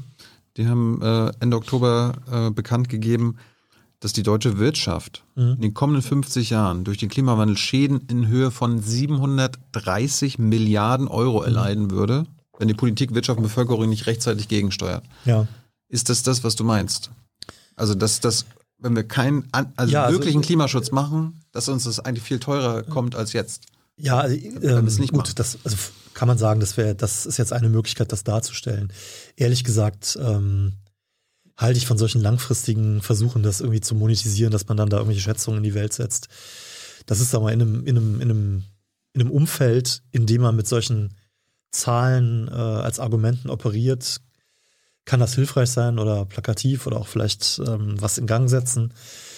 Aber ehrlich gesagt, das sind ja schon, ich glaube da an solche, ähm, ja, wie soll ich sagen, also ich will es jetzt nicht, nicht verniedlichen, aber äh, ich würde da jetzt die Zahlen nicht so ernst nehmen, aber der Punkt ist ja natürlich, es, ist, es kostet viel und äh, wir brauchen es ja auch nicht, wir müssen es ja nicht in Geld umrechnen, sondern wir wissen ja, welches die Effekte sind, ja. äh, physikalisch, also ja. was, was droht. Es gibt ja immer noch ja. auch mhm. Kollegen von dir, ich behaupte auch im Rat, die mhm. immer noch dran denken, oh Gott, was kostet uns denn der ganze Klimaschutzkram? Ist, das wird doch unsere Wirtschaft belasten. Ja, aber, Achim, also, aber dann, dann mhm. das ist doch einfach nur das Reframing und sagt, okay, wenn, das, mhm. diese Kosten sind viel, viel niedriger als das, wenn wir es nicht machen würden. Ja. Okay, ich also meine, dann, ich, meine, diese, äh, Studie, diese Studie sagt ja auch, wenn wir jetzt so weitermachen mhm. wie bisher, dann kommen wir in eine Drei-Grad-Welt. Ja. Und dann würde unsere Volkswirtschaft, jetzt du bist ja der Volkswirtschaftler, äh, über sechs mhm. Kanäle negativ betroffen werden. Ja. Hitzestress, genau. Schäden am Kapitalstock, mhm. Verlust von Agrarland und sowie von landwirtschaftlichen Erträgen, sinkende Tourismuseinnahmen ja. und Belastung der menschlichen Gesundheit. Ja. Das ist jetzt erstmal egal, ob es 700 Milliarden sind oder 900 Milliarden. Gut. Stimmt alles, da, oder? Okay, das, das stimmt. Aber nochmal, warum ich jetzt auch sage, dass ich ein Problem mit habe, also ich, vielleicht hast du auch ein Problem mit, die, äh, diese Gesundheitsschäden bei Menschen jetzt in, in Geldbeträge umzurechnen äh, oder vielleicht irgendwann noch Tote in Geld umzurechnen, äh, ist ja vielleicht auch nicht so richtig schön. Ne? Also das, da habe ich grundsätzlich Zweifel, ob das, ob das sinnvoll ist. Aber okay, ich, ich sehe ich seh das Argument und ich würde einfach vorschlagen, weil ich jetzt, ich komme jetzt irgendwie in die Situation, dass ich spekuliere, wie jetzt äh, Kolleginnen oder Kollegen von mir das im Rat sehen, ähm, dann müsstest du sie einfach fragen. Und, in der Politik äh, ist es ja, ja auch so. Genau. Wir haben mhm. mindestens eine äh, Partei jetzt in der neuen Regierung, die das auch ähnlich sieht. Mhm. Ja. Darum reden wir ja miteinander. Genau. So, ihr habt jetzt immer noch, den Streit habt ihr ja fast schon öffentlich heute ausgetragen in der Bundespressekonferenz. Es gibt. Gestritten haben wir uns aber nicht öffentlich. Also. Ja, das macht ihr intern, ne? Genau, ja. Über, über die, den Sinn und Zweck der Schuldenbremse. Ja. Was, was, was, würde denn aus deiner Sicht passieren, wenn diese neue Regierung, mhm. das Parlament mehrheitlich an der Schuldenbremse, also quasi keine mhm. Neuverschuldung, festhalten will, obwohl wir so viel Transformation nötig haben? Mhm. Also, das ist jetzt deshalb schwierig, weil äh, es eine Schuldenbremse in der Verfassung gibt, im Grundgesetz, auch in vielen Länderverfassungen. Und da kommt man ja ohnehin nur mit zwei Drittel Mehrheit dann dran. Äh, da reicht ja nicht eine einfache Mehrheit im Parlament. Da könnte man so, auch ansetzen, aber, ja, genau, aber, aber es gibt, aber es, gibt eine, es gibt eine, unrealistisch. Es gibt eine grundgesetzliche Schuldenbremse ähm, und an, an die kommt man, glaube ich, nicht ran, äh, um da grundlegende Reformen zu machen. Die wird es nicht im Moment. Ähm, aber es gibt natürlich trotzdem auch bei Existenz dieser grundsätzlichen Schuldenbremse mhm. viele Möglichkeiten, äh, an der Schuld, die Schuldenbremse entweder einfach gesetzlich zu ändern ähm, oder ähm, äh, sie so auszugestalten oder auch zu interpretieren, dass man Spielräume hat. Und das ist ja etwas, was zum Beispiel Monika Schnitzer und ich gesagt haben, was man ausloten soll, um jetzt auch öffentliche Investitionen oder zukunftsbezogene Ausgaben ähm, finanzieren zu können. Also das heißt, da würde ich jetzt sagen, ähm, einfach zu sagen, wenn die Schuldenbremse so drin ist, dann geht gar nichts mehr. Das stimmt nicht. Ähm, es gibt immer noch Spielraum und äh, da kann man insgesamt, glaube ich, äh, vernünftige Sachen machen. Mir persönlich wäre lieber, wir würden äh, die Schuldenbremse reformieren. Und äh, mir würde auch vorschweben, dass wir für Investitionen, die man dann natürlich abgrenzen müsste, äh, dass man da eine Ausnahme von der Schuldenbremse hat. Das heißt, dass man die, oder die Nettoinvestitionen, dass man die äh, mit Krediten finanzieren darf. Gut. Zwei, Ja. zwei Fragen. Erstens, wie soll die Schuldenbremse reformiert werden nach Ja. Achim Truger? Und welche Investitionen würden dann nicht mehr als Schulden gelten? Ja, also äh, grundsätzlich ist es so, ich habe mich für die goldene Regel der öffentlichen äh, Verschuldung ausgesprochen, äh, der öffentlichen Investitionen ausgesprochen. Und äh, danach würden die, das heißt übrigens auch so, dass der Sachverständigenrat in alter Zusammensetzung 2007, glaube ich, das auch mal in der Expertise so geäußert hat. Da ging es darum, wie kann man äh, die Schulden begrenzen. Und da haben sie im Prinzip sowas wie eine Blaupause der deutschen Schuldenbremse ähm, verfasst und haben sich auch stark an der Schweiz orientiert. Und da war aber ein Element, war die goldene Regel. Das heißt, Nettoinvestitionen sollten ausgenommen werden.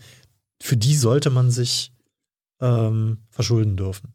Und äh, man soll sich sogar verschulden. Ähm, und das ist, hat den Grund, dass, ähm, also auch eine Frage der Generationengerechtigkeit. Ähm, wenn ich investiere und netto investiere, dann baue ich einen Kapitalstock auf. Und dann haben ja zukünftige Generationen was davon. Du musst auch noch, du bist bei Jung und Naiv. Was, Ja. Vielleicht erklär mal nebenbei auch, was sind Nettoinvestitionen? So. Was sind, was ist ein Kapitalstock? Nicht, dass Okay. wir jetzt die Leute verlieren. Das wollen wir nicht, nein. Ja. Aber vielleicht verliere ich mich ja jetzt, weil ich jetzt Nein, langsam nein. müde werde. Ähm, genau, also die, aber das ist ja das Jetzt- Ziel. jetzt wird's erst das kenne ich ja. Ja, ist schon klar. Ich glaube, ich brauche einen Keks. Besorgen. vielleicht, vielleicht gibt uns Hans einen ab. Ja, Kapitalstock Genau. und äh, Nettoinvestition. genau. Also Nettoinvestition ist so, wenn man investiert, ist es erstmal brutto. Und netto ist, wenn man die Abschreibung, also den Kapitalverzehr, also das, was äh, die Entwertung des Kapitals, äh, wenn man jetzt eine, eine Brücke hat oder eine, eine Anlage, eine Maschine oder sowas, das ist eine Abschreibung äh, und die mindert natürlich dann ähm, die, die Nettoinvestitionen. Und ist technisch nicht ganz einfach, aber der Punkt ist jetzt, wenn ich also, wenn ich positive Nettoinvestitionen habe, dann baut sich der Kapitalstock auf, mit dem ich dann äh, auch was Produktives Gutes machen kann. Und wenn ich negative Nettoinvestitionen habe, dann vernichte ich den äh, öffentlichen Kapitalstock. So und ähm, die Idee ist halt, dass wenn man äh, etwas tut für den Aufbau von öffentlichem Kapital, also äh, Straßeninfrastruktur, ähm, aber jetzt vielleicht auch ähm, Leitungen für, für Klima, also für, für Strom, äh, wenn man all das macht, äh, man baut den Kapitalstock auf, dann ähm, hat man ja in der Zukunft was davon. Und dann ist es doch auch klug zu sagen, äh, man verteilt das auf mehr Schultern und äh, verschiebt die Last der Finanzierung auch in die Zukunft, sodass über Zinsen und den, den Schuldendienst das dann in der Zukunft getragen werden kann. So, das ist die Idee. Und ähm, war eine alte traditionelle Regel, war äh, auch im Grundgesetz verankert vor der Schuldenbremse, war da nicht mit Nettoinvestitionsbezug, hatte verschiedene andere Probleme. Ähm, also die Kekse werden, werden kommt- gleich gereicht. Cookies. Aber Dankeschön. Oder Jetzt sind wir ganz schön viele Kekse. also es sind jetzt nicht, sind jetzt nicht, wie möchtest du auch einen Nee. von deinen Keksen? Nee. Nee, nee, ist, ruhig. Ich, ich, äh, nee, Kaffee besser nicht mehr. Danke. Ähm, so. Dann schläfst du nie ein. Hm? Dann schläfst du auch nie ein. Gut, ich möchte aber hinterher noch einschlafen, das ist das Problem. Ne? Ich kau jetzt erstmal kurz. Ähm, vielleicht hält das die Zuschauerin bei der Stange. Ein Ökonom, der hier Kekse isst, hatten wir auch noch nicht. Bitte? Ein Ökonom, der hier Kekse isst, Ja. das sind unsere Netto-Kekse. Aber um die Uhrzeit und nach dem Tag ist das wohl Die sind aus Netto übrigens. Oder? Das sind unsere Netto-Kekse, weil wir gerade bei. Netto-Investitionen waren. Mhm. Vernichte gerade einen Kapitalstock. Mhm.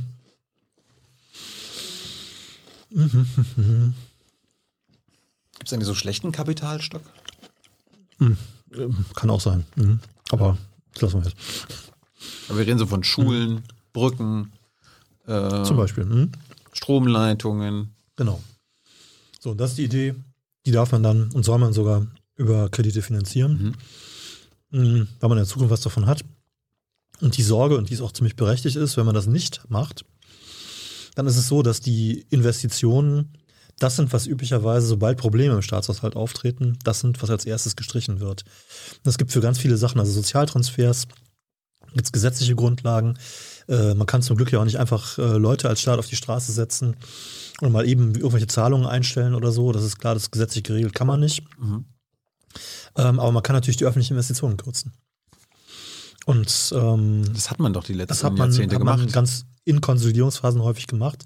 Und am allerschlimmsten war es, was, äh, wie es in der Eurokrise passiert ist, als ähm, äh, in dem Fall jetzt die, die Bruttoinvestitionen in vielen der Krisenländer sich also halbiert haben, die öffentlichen Bruttoinvestitionen. Und das ist dann natürlich auch noch schlecht ähm, für, äh, für den Kapitalstock und für die Wirtschaft. Ähm, führt zu Krisen und Arbeitslosigkeit. Genau. Also das ist die Idee. Und ähm, dann kann man natürlich noch drüber streiten, welches sollen jetzt die, ähm, die Investitionen sein, genau. Ich wäre da relativ offen. Ähm, denke, das kann man, kann man politisch diskutieren. Ähm, Aber wie kann man denn dagegen sein? ja? Wie kann man denn dagegen sein? Ihr habt ja offenbar Streit darüber. Naja, das ist die Frage. Also dann, ähm, es gibt die Ängste, dass äh, man dann die Investitionen nicht abgrenzen kann, dann sind die nicht sauber abgegrenzt. Dann wird ganz viel mit Schulden finanziert. Ähm, und, aber da, da würde ich jetzt wiederum sagen, das finde ich jetzt kein so starkes Argument, weil, habe ich auch immer gesagt, haben wir auch geschrieben im, äh, im Gutachten, Monika Schnitzer und ich, ähm, man kann es ja deckeln. Ne? Man kann sagen, äh, wenn ihr Angst habt, dass es ausgenutzt wird, überausgenutzt wird, dann sagt man halt, ähm, bis ein Prozent der Wirtschaftsleistung darf man das. Hm. Darüber hinaus ist Schluss. Und dann hat man genau eine, äh, den Zwang, auch Prioritäten zu setzen und äh, die, die Investitionen die vernünftig sind zu tätigen. Also das kann man alles machen. Ähm, ja, ist ich, ich weiß nicht, also ich kann jetzt ja auch nicht mit Unterstellungen arbeiten, aber ähm, sagen wir mal, was, was da jetzt genau dahinter steckt, aber ich halte es halt für eine sehr vernünftige Idee. Und tatsächlich ist es so, dass in ganz vielen der Reformvorschläge jetzt auch für die europäischen Fiskalregeln, also sozusagen, wenn man so will, die europäischen Schuldenbremsen oder das, was die EU sich verordnet hat. Das ist die zweite Streitebene. Das ist die, die zweite Streitebene. Da gibt es jede Menge Reformvorschläge und ganz viele von denen beinhalten auch in irgendeiner Form eine Investitionsorientierung, mhm. wo also die Haushalte mehr Luft haben sollen, wenn äh, es um öffentliche Investitionen geht. Du bist ja auch ein, du bist ein Experte in Sachen Eurokrise. Ja, das stimmt. Äh, das heißt, du müsstest ähm, dich ja am besten auskennen. Ja, am besten. Ähm, Aber mit am besten, zum Beispiel bei euch im Rat. Ja, nee, also das ist jetzt ja blöd, also dann zu sagen, äh, ich habe jetzt, ich habe, hefte mir jetzt mal irgendwie den, den Expertenstatus ja, Wir, wir hatten letztes Mal auch schon über die Austerität, mhm. auch die deutsche ja. Austeritätsmaßnahmen in Südeuropa geredet, wo, mhm. die du damals schon als ja, falsch als angefangen hat äh, bezeichnet hast. Ja. Jetzt aber gut, immer noch trotzdem möchte ich nicht, nee, möchte jetzt nicht, äh, nicht sagen, jetzt hat ja auch was, hat ja auch was mit den EU-Schulden zu tun oder die Schulden innerhalb Europas, in der. Eurozone. Ja, genau. Jetzt äh, bin ich Faden verloren. Was war mit äh, ganz viele, genau. Und was es auch gibt im Übrigen, was ich auch für eine, für eine gute Idee halte, erstmal ist, die Vorstellung macht man halt eine, äh, keine Golden Rule, also keine goldene Regel, sondern eine grüne Regel, eine grüne Investitionsregel. Hm. Gibt es auch einen schönen Vorschlag äh, vom Bruegel-Institut in Brüssel, mh, hm, ob man nicht auf europäischer Ebene äh, grüne Investitionen ist das, dem, ist, das, das, ist, ist das das, was ich mir gedacht habe? Wir haben ja einen hm. Klimanotstand. Ja kann man da nicht sagen, alle, alle Investitionen, mhm. das alle, alles öffentliche Geld, was wir gegen den Klimanotstand ja. ausgeben, also für Klimaschutz, dürfen nicht als Schulden gelten. Ja, also das ist jetzt, ähm, also so formuliert wird, wirst du damit nicht keine Mehrheiten finden. Warum? Äh, Warum? Naja, wenn, wenn sagt alles, was dafür ist, das, das klingt schon sehr nach, äh, nach völlig unbegrenzt und man, man weiß nicht genau. Zu Not? Warum nicht? Ähm, ja, zur Not, was war schon unbegrenzt. Aber müssen wir nein, nicht alles nein, dagegen tun, der, dass die Welt äh, nicht Ja gut, aber du kannst, so viel kannst du jetzt ja gar nicht ausgeben, äh, um sofort irgendwas hinzukriegen. Aber der, der Punkt ist jetzt... Du nimmst, äh, es, jetzt zu, der, du nimmst es jetzt zu wortwörtlich. Ich meine, ja. alle grünen Investitionen sollten mhm. nicht äh, bei der Schuldenbremse gelten. Also ist die Idee, ähm, zumindest zum Teil oder in irgendeiner Abgrenzung, grüne Investitionen da auszunehmen, das stimmt. Du forderst ja auch Investitionsgesellschaften. Ist, hat das was mit dieser, mit dieser, Schuldenbremse zu tun? Also, genau. Ähm, wir haben ja schon darüber gesprochen, die Schuldenbremse begrenzt die Kreditaufnahme ne, des Staates äh, beim Bund und bei den Ländern. Und jetzt ist die Frage halt, wie stark ist die begrenzt und welche Spielräume hat man vielleicht noch, um Kredite aufzunehmen. Mhm. Und ähm, die Frage ist jetzt, wo, wo, wofür, also für welche öffentlichen oder nicht öffentlichen Bereiche gilt eigentlich die Schuldenbremse? Und ähm, nach der Rechtsauffassung, die wir jetzt verarbeitet haben, also Monika Schnitzer und ich, ist es äh, so, dass sie gilt eigentlich für die, äh, für den, äh, für den Bund, Bundeshaushalt, die, die Länderhaushalte. Äh, sie gilt aber nicht für äh, unabhängige, ähm, ja, rechtliche, also für, für rechtlich selbstständige Sondervermögen oder Extrahaushalte oder Unternehmen. Mhm. Also die Deutsche Bahn äh, ist ja ein Unternehmen, ist in öffentlichem Besitz mhm. oder öffentlichem Eigentum und muss natürlich auch ganz viel investieren und nimmt dafür natürlich auch Kredite auf. Und die Kredite sind aber nicht im Rahmen der deutschen Schuldenbremse. Und es kann ja sehr sinnvoll sein, ähm, gerade wenn man ein bestimmtes Investitionsziel hat in einem bestimmten Bereich, dass man sagt, äh, wir haben, ja, es gibt eine Bundesimmobiliengesellschaft. Mhm. Ähm, die, äh, die, die, die kann ja auch invest äh, sinnvolle Investitionen tätigen. Und ähm, deren Investitionen würden dann, je nachdem, wie man es ausgestaltet, auch nicht der Schuldenbremse unterliegen. Das heißt, man kann für spezielle Gebiete, wo vielleicht so eine äh, Investitionsgesellschaft auch ein spezielle, ähm, spezielles Wissen hat, könnte man äh, Ausnahmen von der Schuldenbremse, äh, nicht Ausnahmen von, könnte man, äh, könnten die sich verschulden und das würde in der Schuldenbremse nicht angerechnet. Und das ist etwas, wo wir gesagt haben, äh, wir müssen die Spielräume ausloten. Und das ist eine Option, die schon seit, seit zwei, drei Jahren intensiv diskutiert wird, wo es auch schon Beispiele natürlich gibt. Also jetzt Beispiel, jetzt ohne dass ich jetzt sagen würde, ich will das jetzt machen, äh, aber äh, es gibt ähm, je nachdem unterschiedliche Ausgestaltungen in Bundesländern für Universitäten. Eine Universität ist eine Körperschaft öffentlichen Rechts hm. und die können je nachdem für bestimmte Sachen, für Baumaßnahmen zum Teil sich in, in den Ländern verschulden, ohne dass sie, äh, ohne dass das, was dann die Universitäten machen, bei der, äh, weil sie ja rechtlich selbstständig sind, ohne dass das dann in der Schuldenbremse angerechnet wird. Also das, das gibt's, das ist schon gelebte Praxis und das könnte man einfach nochmal systematisieren und in bestimmten Bereichen nochmal stärken. Und damit könnte man, glaube ich, ganz ordentlich Investitionen hinbekommen. Das wird jetzt in den nächsten Wochen und Monate, glaube ich, auch die öffentliche Diskussion das ist eine Sache, die diskutiert wird. Das wird auch diskutiert. Wir haben einen Energie- und Klimafonds. Mhm. Das ist ein Sondervermögen. Das ist nicht rechtlich selbstständig, sondern das ist unselbstständig. Das wird im Rahmen der, der Schuldenbremse berücksichtigt. Und da kann man sich aber natürlich überlegen, ähm, ob man da nicht jetzt sehr viel Geld äh, reinlegt mit einer bestimmten irgendeiner Ausnahmeregel, die man in Anspruch nimmt. Und dann kann man das Geld über die nächsten äh, Jahre verwenden. Na, und, und und das ist dann im Rahmen der Schuldenbremse nicht zu berücksichtigen. Schauen wir mal, was die neue ja. Regierung sich da ausdenkt und welche genau. Positionen genau. sie da einnimmt. Zurück, wir wollen jetzt nicht mehr so lange machen. Gleich ja. kommt Hans mit euren Fragen. Wir haben schon äh, 90 Minuten haben wir, ne? Ich bin jetzt bei, fast ja. beim Finale. Nee, nee, ich, äh, ich sag nur, ich komme ganz. Bist, bist, du noch da? Ja. Der Keks hat mich gerettet. Ne? Gut. Ja. Äh, umweltschädliche Subventionen in Deutschland. Da hat das Umweltbundesamt vor ein mhm. paar Wochen bekannt gegeben. Ja. Im Jahr 2018 wurden 65 Milliarden Euro ausgegeben mhm. für umweltschädliche ja. Subventionen. Beschäftigt ihr euch damit in eurem Transformationsgutachten? Ja. Und zwar?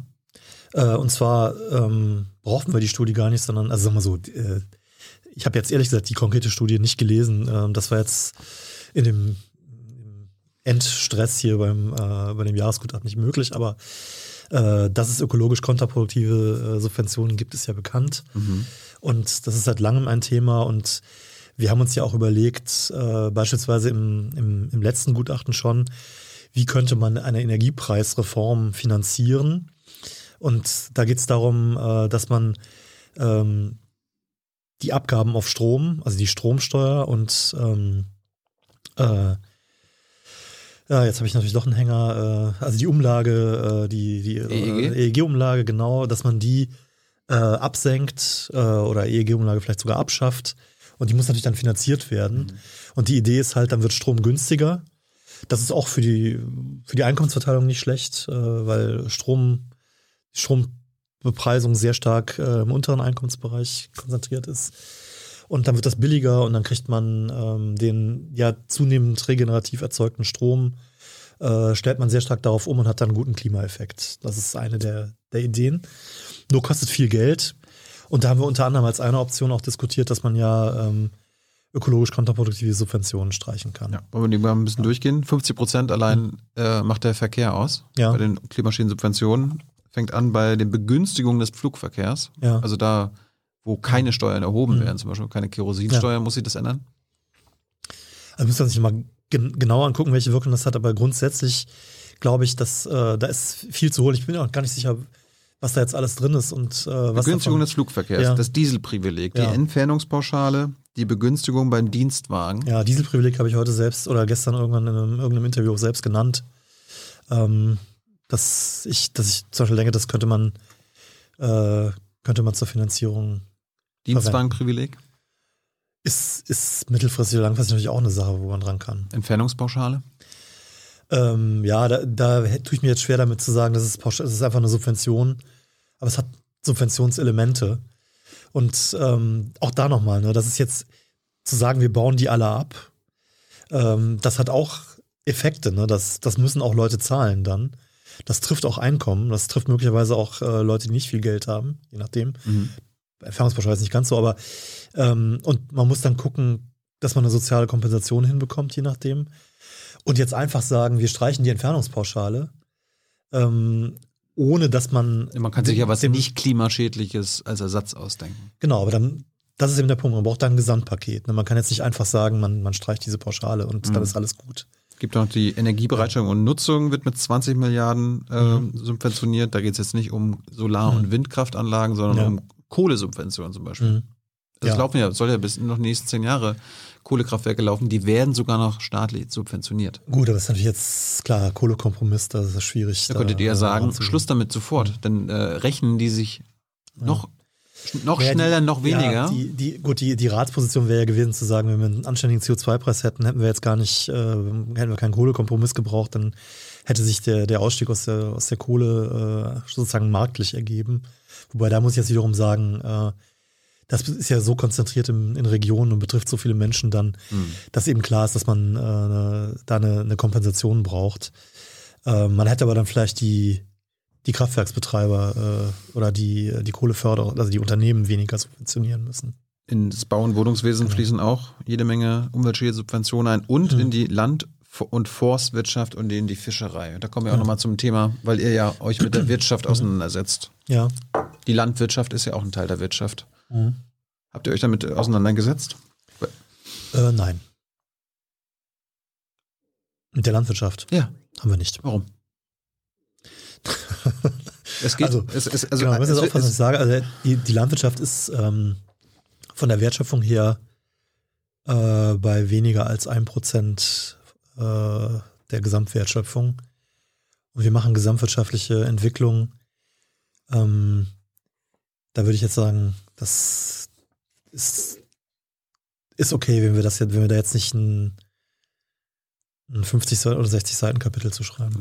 Weil wir jetzt beim Klimawandel mhm. waren, ne? Ja. Das Nahrungsmittelsystem ist für 37 Prozent aller ja. vom Menschen verursachten Treibhausgase verantwortlich. Hat der Achso, okay. Ja, natürlich. Also wir haben, ähm, haben wir alles. Da drin, können wir doch die Landwirtschaft nicht ausnehmen. Das stimmt. Also wir hatten im Sondergutachten, äh, klar, ich meine, Methan ist alles bekannt. Äh, das, nicht nur. Äh, ja, auch.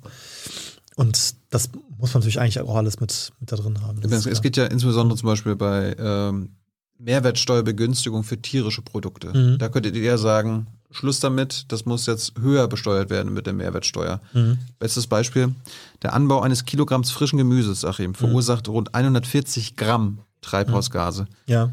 Und äh, sagt das Umweltbundesamt, ein Kilogramm Rindfleisch liegt bei 26 mhm. Kilogramm. Mhm. Ja. Da könnte man doch zum Beispiel sagen, wir machen jetzt hier äh, nicht die ermäßigte äh, Mehrwertsteuer, sondern die normale. Gut, wobei jetzt die Frage ist, wie, wie hoch da der Preiseffekt ist äh, oder wie, wie stark das dann äh, rein. Aber gut, klar, das ist, ist eine Möglichkeit, äh, kann, man, kann man drüber nachdenken, aber haben wir jetzt nicht gemacht. Und ich bin jetzt auch nicht mehr, ehrlich gesagt, in der Lage, jetzt äh, konzeptionelle äh, Detailvorschläge. Ich wollte wollt ja eher äh, wissen, weil wir die, die, industrielle Tierhaltung massiv reduzieren müssen, die Tierbestände bis 2045 mindestens halbiert haben müssen, warum ihr euch damit nicht beschäftigt, wenn ihr nachhaltig transformieren wollt. Ja, ist interessant. Also wir, äh, ich könnte mir ja vorstellen, dass wir noch wieder ein Klimakapitel brauchen. Vielleicht müssten wir dann eins zur Landwirtschaft machen. Das können wir natürlich machen. Gut, ich bin gespannt, was, was Hans gleich äh, hat. Ja. Kurz, kurze äh, kleine Fragen noch. Mhm. Ähm, bei der Pandemie gibt es ja immer viele, viele Fragen, mhm. was jetzt irgendwie noch ein Shutdown und Lockdown kosten würde. Habt ihr euch, oder hast du eine, hast du eine Position zur Patentfreigabe von Impfstoffen? Äh, da blockt haben, die Bundesregierung ja Europa und weltweit. Haben wir uns nicht äh, geäußert. Nee, darum frage ich dich ja. Äh, ja, ja. Ähm, also ich meine, bei, bei, dem Patentschutz ist es immer so, äh, dass äh, auf der einen Seite ist es so, wenn man es freigibt, äh, hat man halt die Möglichkeit, äh, äh, schnell die äh, überall zu produzieren und äh, auch in, in den ärmeren Ländern äh, da zu unterstützen. äh, die Angst ist halt, dass dann die Anreize in Zukunft äh, weg sind, äh, solche Medikamente herzustellen, wenn der Gewinnanreiz weg ist mhm. durch das Patent. Und ähm, was ich mir vorstellen kann, ist, dass äh, man vielleicht nicht an das, an das Patent ran muss, aber dann eben die Pflicht hat, äh, als, als reiche Nation dafür zu sorgen, dass äh, genug produziert wird bei uns und es dann dahin kommt. Hm. Und weil du das Bundesimmobilien, die Bundesimmobiliengesellschaft angesprochen hattest, ja. du wohnst ja nicht in Berlin, du bist ja nicht wahlberechtigt. Doch? Bist ja. du wahlberechtigt in mhm. Berlin? Wie hast du beim Volksentscheid abgestimmt zum Sag Thema Enteignung und Vergesellschaftung? Sag ich nicht. Jetzt, der ist ja positiv ausgegangen, mhm. mit mehr als 60 Prozent. Ja. Also sagen wir so, äh, das mit der Enteignung ist auch nicht unproblematisch. Es ging um äh, Vergesellschaftung, kostet, wenn wir ehrlich sind. Ne? ja, Vergesellschaftung, so. klar, kostet auch, würde auch sehr viel Geld kosten. Ähm, ich finde auf jeden Fall, dass äh, das Thema Mieten und, äh, und Wohnungsbau, Wohnungen ist äh, extrem wichtig. Und ähm, wenn das Ergebnis dazu führt, dass der politische Druck groß ist, auch auf die Wohnungsbauunternehmen, auf die Wohnungsunternehmen und auch auf die Politik in dem Bereich tätig zu werden, hat es, glaube ich, unabhängig davon, ob es am Ende zu einem zu einer Vergesellschaftung kommt, hat es auf jeden Fall was Positives erreicht. Mhm. Und letzte Frage von mir. Mhm. Äh, Finanzkriminalität war jetzt auch kein großes Thema, ne? So Cum-Ex, Geldwäsche. Deutschland gilt als Geldwäscheparadies. Ja. Habe ich letztens nochmal vor der Wahl gelernt. Ist das, warum ist das bei euch kein Thema? Äh, weil wir da tatsächlich uns noch nicht mit beschäftigt haben. Noch eine Aufgabe. Machen wir dann auch noch alles.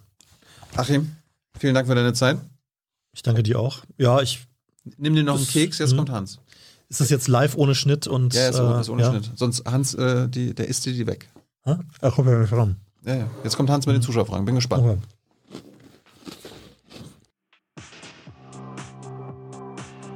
Hier ist Tyler, hier kommt die Werbung. Für uns selbst. Kommerzfreier Journalismus seit 2013, nur möglich durch deine Unterstützung. Schau in die Infos wie. Hm.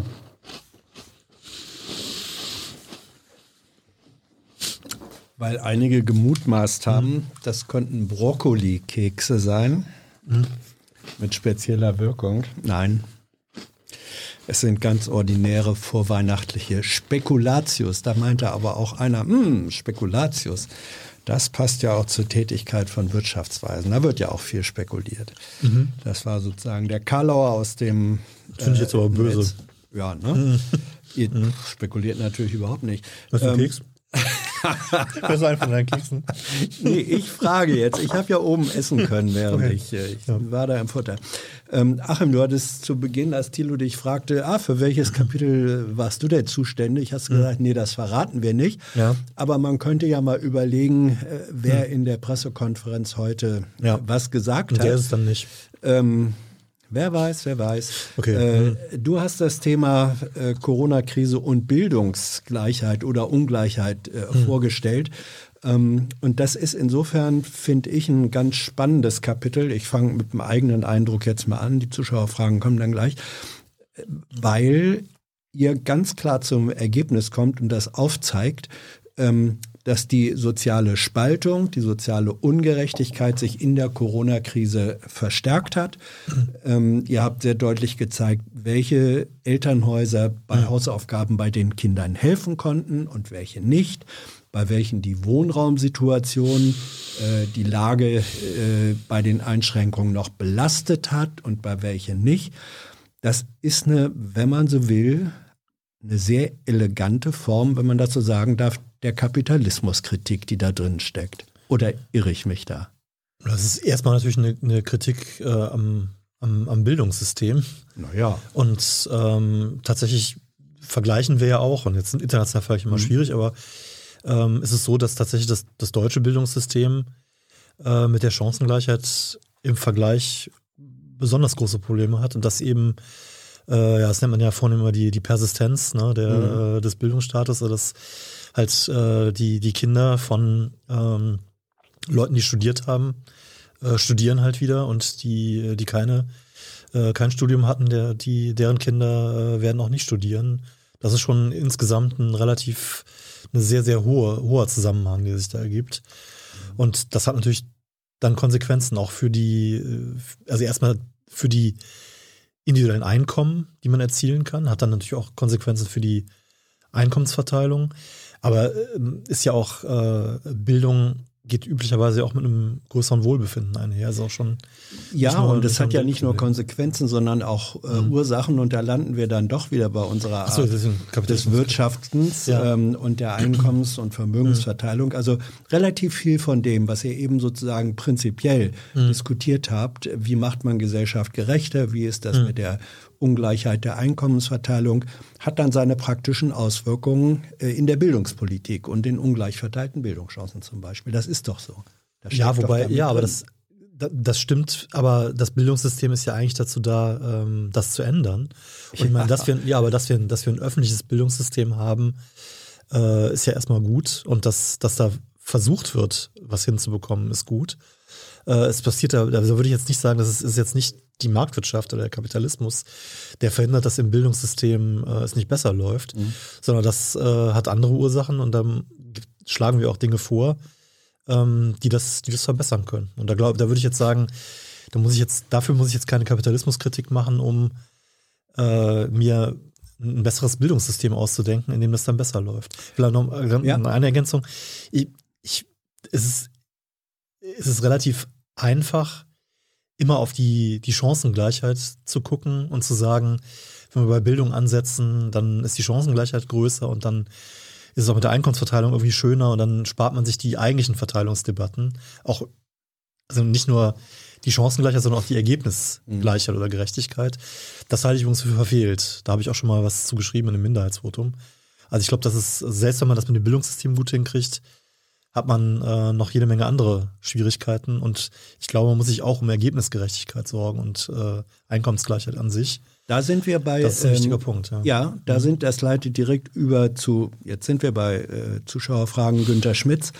Ähm, das bezieht sich auf, also euer Bildungsteil bezog sich auf Corona-Auswirkungen. Mhm. Er fragt auch sehr direkt, ähm, die Neuverschuldung des Staates für Corona-Helfen macht doch die Reichen eigentlich nur noch reicher. Stimmt das? Äh, mh, hm, wieso jetzt genau? Also, äh, ja, gut, das ist, das ist ehrlich gesagt eine relativ schwierige Sache. Ähm, ob das jetzt so ist, dass dann die Reichen äh, die Schuldpapiere halten ne, und äh, jetzt im Moment muss man ja Zinsen zahlen äh, an den Staat, um, äh, um sich, um, um dass der Staat verschuldet sich und bekommt dann noch Geld. Aber ich glaube zum Beispiel sind. äh, Kapitaleinkommen also, und Aktienvermögen wurde in der Corona-Krise so, mehr ja. wert. Ja, mhm. ist doch so. Ähm, wenn ich Aktienkurse mir richtig angeguckt okay. habe. Ja, das ist ein Effekt. So. Gut, ich meine, wir haben jetzt natürlich mhm. keine, keine Daten, um das genau anzugucken, aber das, das kann natürlich sein. Ja. Ähm, Julius Leit fragt äh, im Grunde daran anschließend, ähm, ist das Pampern in Anführungsstrichen der Arbeitgeber äh, durch die derzeitige Bundesregierung bei den äh, Corona-Maßnahmen aus ökonomischer Sicht gerechtfertigt? Also ja, mit dem, mit dem Pampern muss ich ganz ehrlich sagen, habe ich jetzt Schwierigkeiten. Also mhm. ich finde, ähm, danke. Ich, ich finde tatsächlich, dass, äh, dass das Bild, dass diese, diese Corona-Krise ist ja nun wirklich eine Gesundheitskrise, die irgendwie von außen kam. Da war jetzt nicht irgendwie was schiefgelaufen, keine Blasenbildung, keine Finanzspekulation, kein irgendwas. Ähm, und das legt nahe, dass man eigentlich gucken soll, dass ähm, man die Teile der Wirtschaft, die betroffen sind, in so einen künstlichen Schlaf versetzt und dann hinter hinterher wieder aufweckt. Und deshalb finde ich, dass ähm, Unternehmenshilfen und insbesondere die Kurzarbeit, das waren äh, enorm wichtige Maßnahmen, die wirklich äh, viel Schlimmes verhindert haben und auch wirklich eine, ja, eine wirtschaftliche Katastrophe verhindert haben. Mhm. Und dann kann man sich über die Ausgestaltung unterhalten und dann kann man äh, da Kritik üben. Vielleicht haben auch manche zu viel bekommen oder so, aber das jetzt als Pampern von Wirtschaft äh, zu sehen, finde ich, finde ich verfehlt. Frederik fragt, wie bewertest du das vermehrte Auftreten von Monopolen bzw. Oligopolen, Amazon, Google und so weiter? Mhm. Und welche Risiken entstehen dadurch? Welche Handlungsmöglichkeiten hat die Politik? Mhm. Also, äh, ich bin tatsächlich kein Wettbewerbsökonom und äh, zu der Uhrzeit will ich jetzt auch keine markigen mhm. Politikvorschläge machen, aber ähm, wir haben ja was hier drin zur, zur Digitalisierung mhm. in dem. Produktivitätskapitel und die Monika Schnitzer, die die Thilo ja demnächst dann irgendwann mal interviewen ja. wird, kennt sich sehr gut aus und ähm, hat da auch sehr weitreichende Vorschläge. S. Müller fragt, wann kommt der nächste Finanzcrash? Und Soleil, ähm, ist die nächste internationale Wirtschaftskrise nur noch eine Frage der Zeit? Also es gibt sicherlich auch mal wieder einen Finanzcrash, äh, weil es immer welche gegeben hat. Äh, aber ich äh, hoffe, dass jetzt, dass, dass das erstmal nicht passiert. Da gibt es diverse Fragen, beziehen sich äh, im Grunde benachbart dazu darauf. Ähm, sind die Sorgen vor Inflation gerechtfertigt? Heute, glaube ich, haben die USA ein 30 Jahre hoch mit 6,1 Prozent mhm. Inflation. Anlass zur Sorge, rückt das einen Finanzcrash näher? Ähm, also gut, die Inflation ist natürlich unerwartet hoch. Ähm, in den USA ist die Situation nochmal anders als bei uns. Ähm, aber äh, in Europa und in Deutschland. Im Gutachten sehen wir die Inflation äh, im Moment als vorübergehendes Phänomen noch. Ähm, das kommt halt vor allen Dingen durch unerwartet stark gestiegene Energiepreise und Rohstoffpreise und äh, eben die gestörten Lieferketten, die alles dann teurer machen. Ähm, aber wenn diese Störungen zurückgehen, womit sagen wir, innerhalb des nächsten halben Jahres oder zumindest innerhalb des nächsten Jahres dann zu rechnen ist, dann sollten auch die Preiseffekte wieder verschwinden.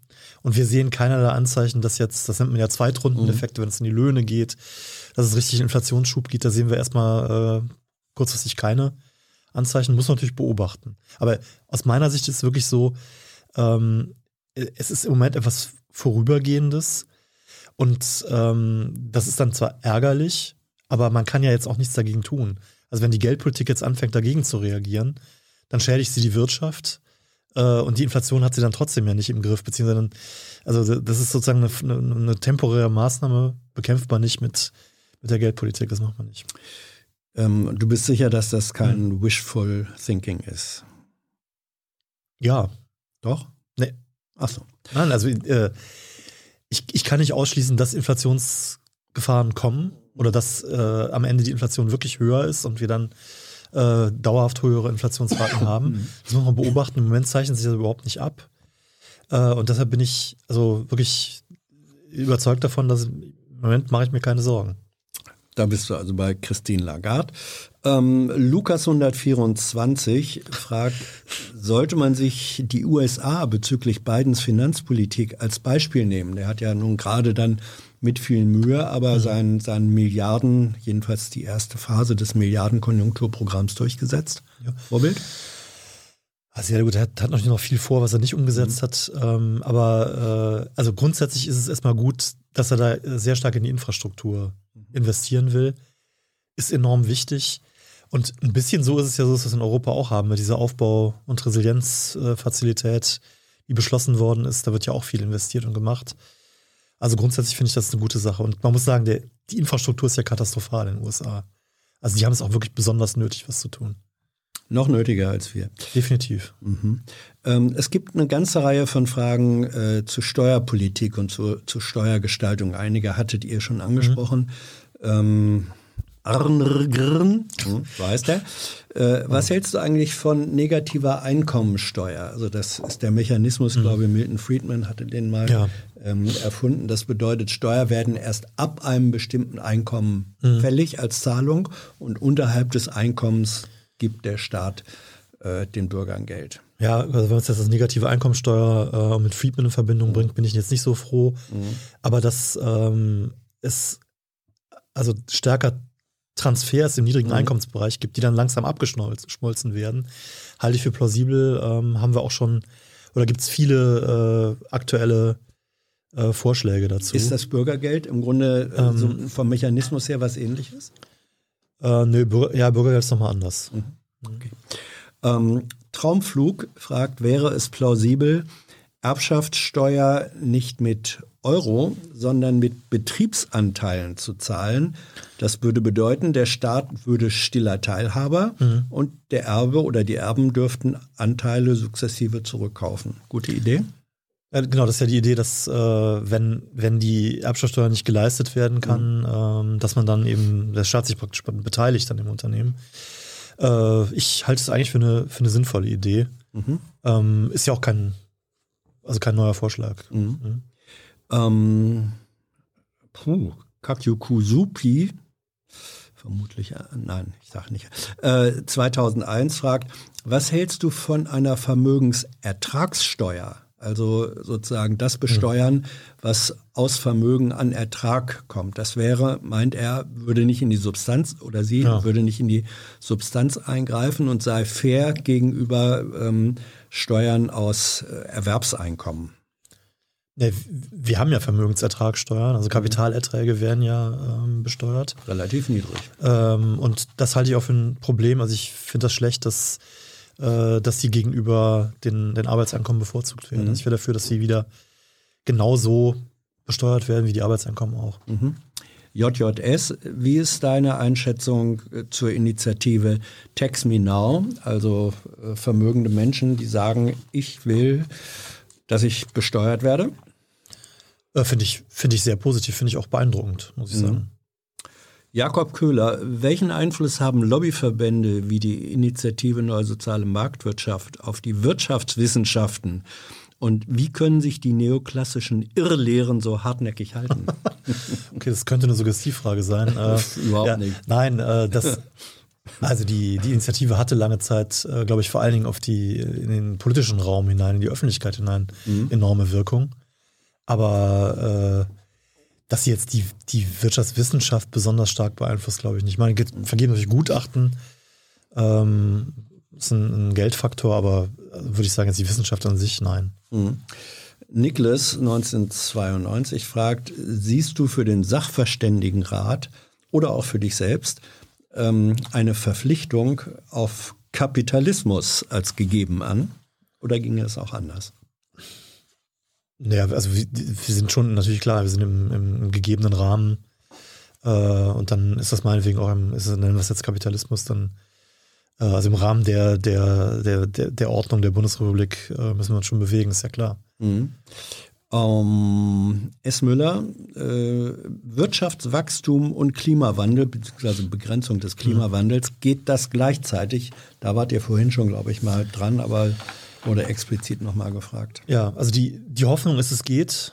Ähm, restlos sicher bin ich nicht, aber äh, wir können, glaube ich, erstmal große Schritte in die Richtung gehen. Mhm.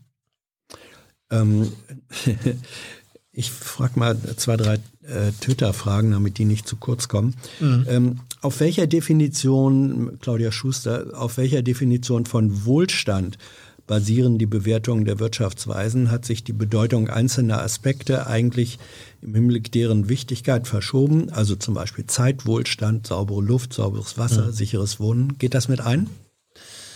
Ähm, ich habe ja eben mal erwähnt, wir haben diesen, äh, diese äh, ganzheitliche Wohlfahrts- oder Wohlstandsberichterstattung. Mhm.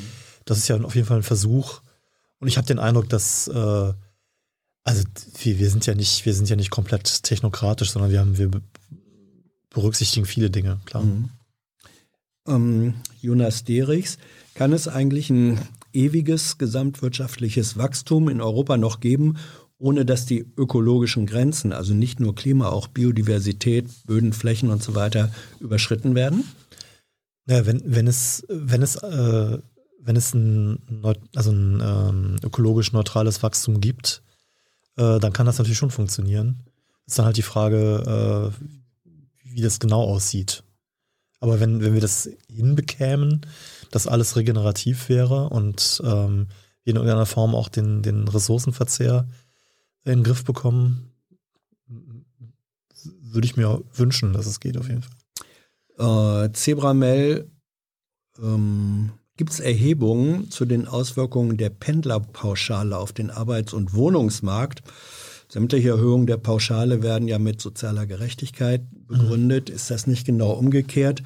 Äh, in Wahrheit wird ja der Treibstoffverbrauch so immer noch indirekt subventioniert. Habt ihr dazu Erhebungen? Äh, haben wir jetzt, haben wir nicht gemacht. Ist, ist mir jetzt auch nicht bekannt. Mhm.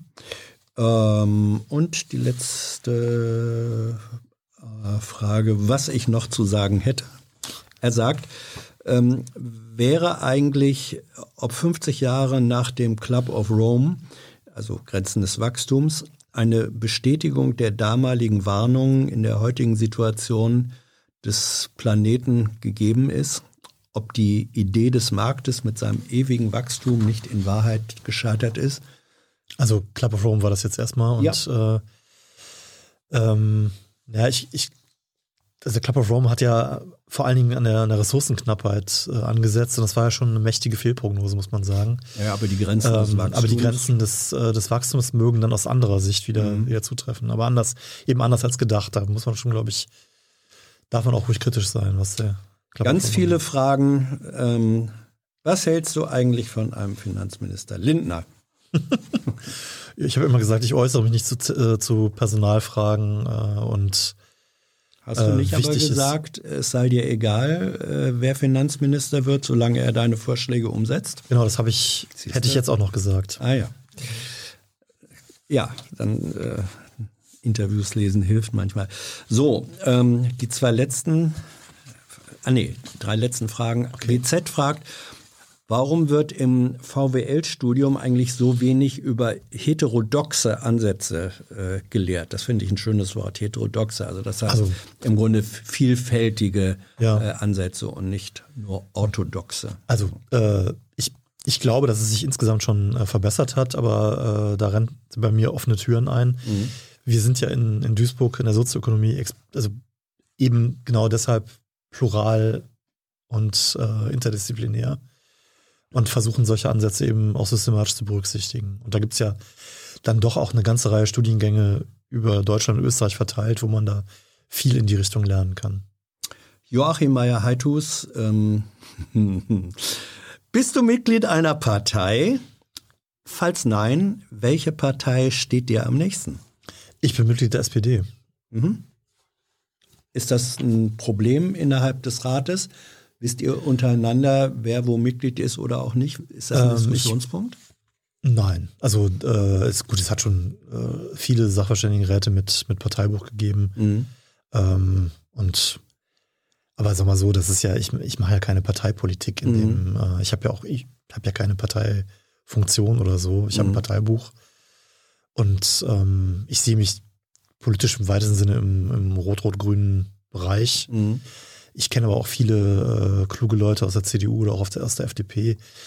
Ähm, und wir versuchen ja hier ähm, ja ein, ein, breites Spektrum abzudecken und jetzt nicht, äh, also abgesehen davon wissen, ist es sozusagen auch innerparteilich manchmal gar nicht leicht, bei allen Parteien, so ist gar nicht klar, dass eigentlich da jetzt eine Parteiposition wäre. Ne? Also von daher, ich das ist keine große Rolle. Hm. Dann kommt eine Frage von Hans, das bin in dem Fall ich, als ah. Abschlussfrage. Ähm, die Taliban kennen wir aus der politischen Diskussion im Wesentlichen im Moment ja. aus Afghanistan. Und äh, mhm. jetzt habe ich aber zur Kenntnis genommen, dass man auch im deutschen Politikbetrieb von Taliban redet. Ja. Also ich habe wer oder hab, was ist damit? Ich habe es auch gehört, aber damit äh, war wohl gemeint eine eine Gruppe von von Leuten in Ministerien und äh, so im politischen Bereich, die sehr, sehr strikte Auffassungen, was die Finanzpolitik angeht äh, und auch die äh, Steuersenkungen, äh, Staat klein halten und äh, harte Haushaltskonsolidierung und sowas äh, oder auch bei der Geldpolitik entsprechend äh, restriktiv. Also das sozusagen extreme Falken, wenn man so will, mhm. und Überzeugungstäter und Täterinnen, dass, dass die damit gemeint sind, habe ich gehört.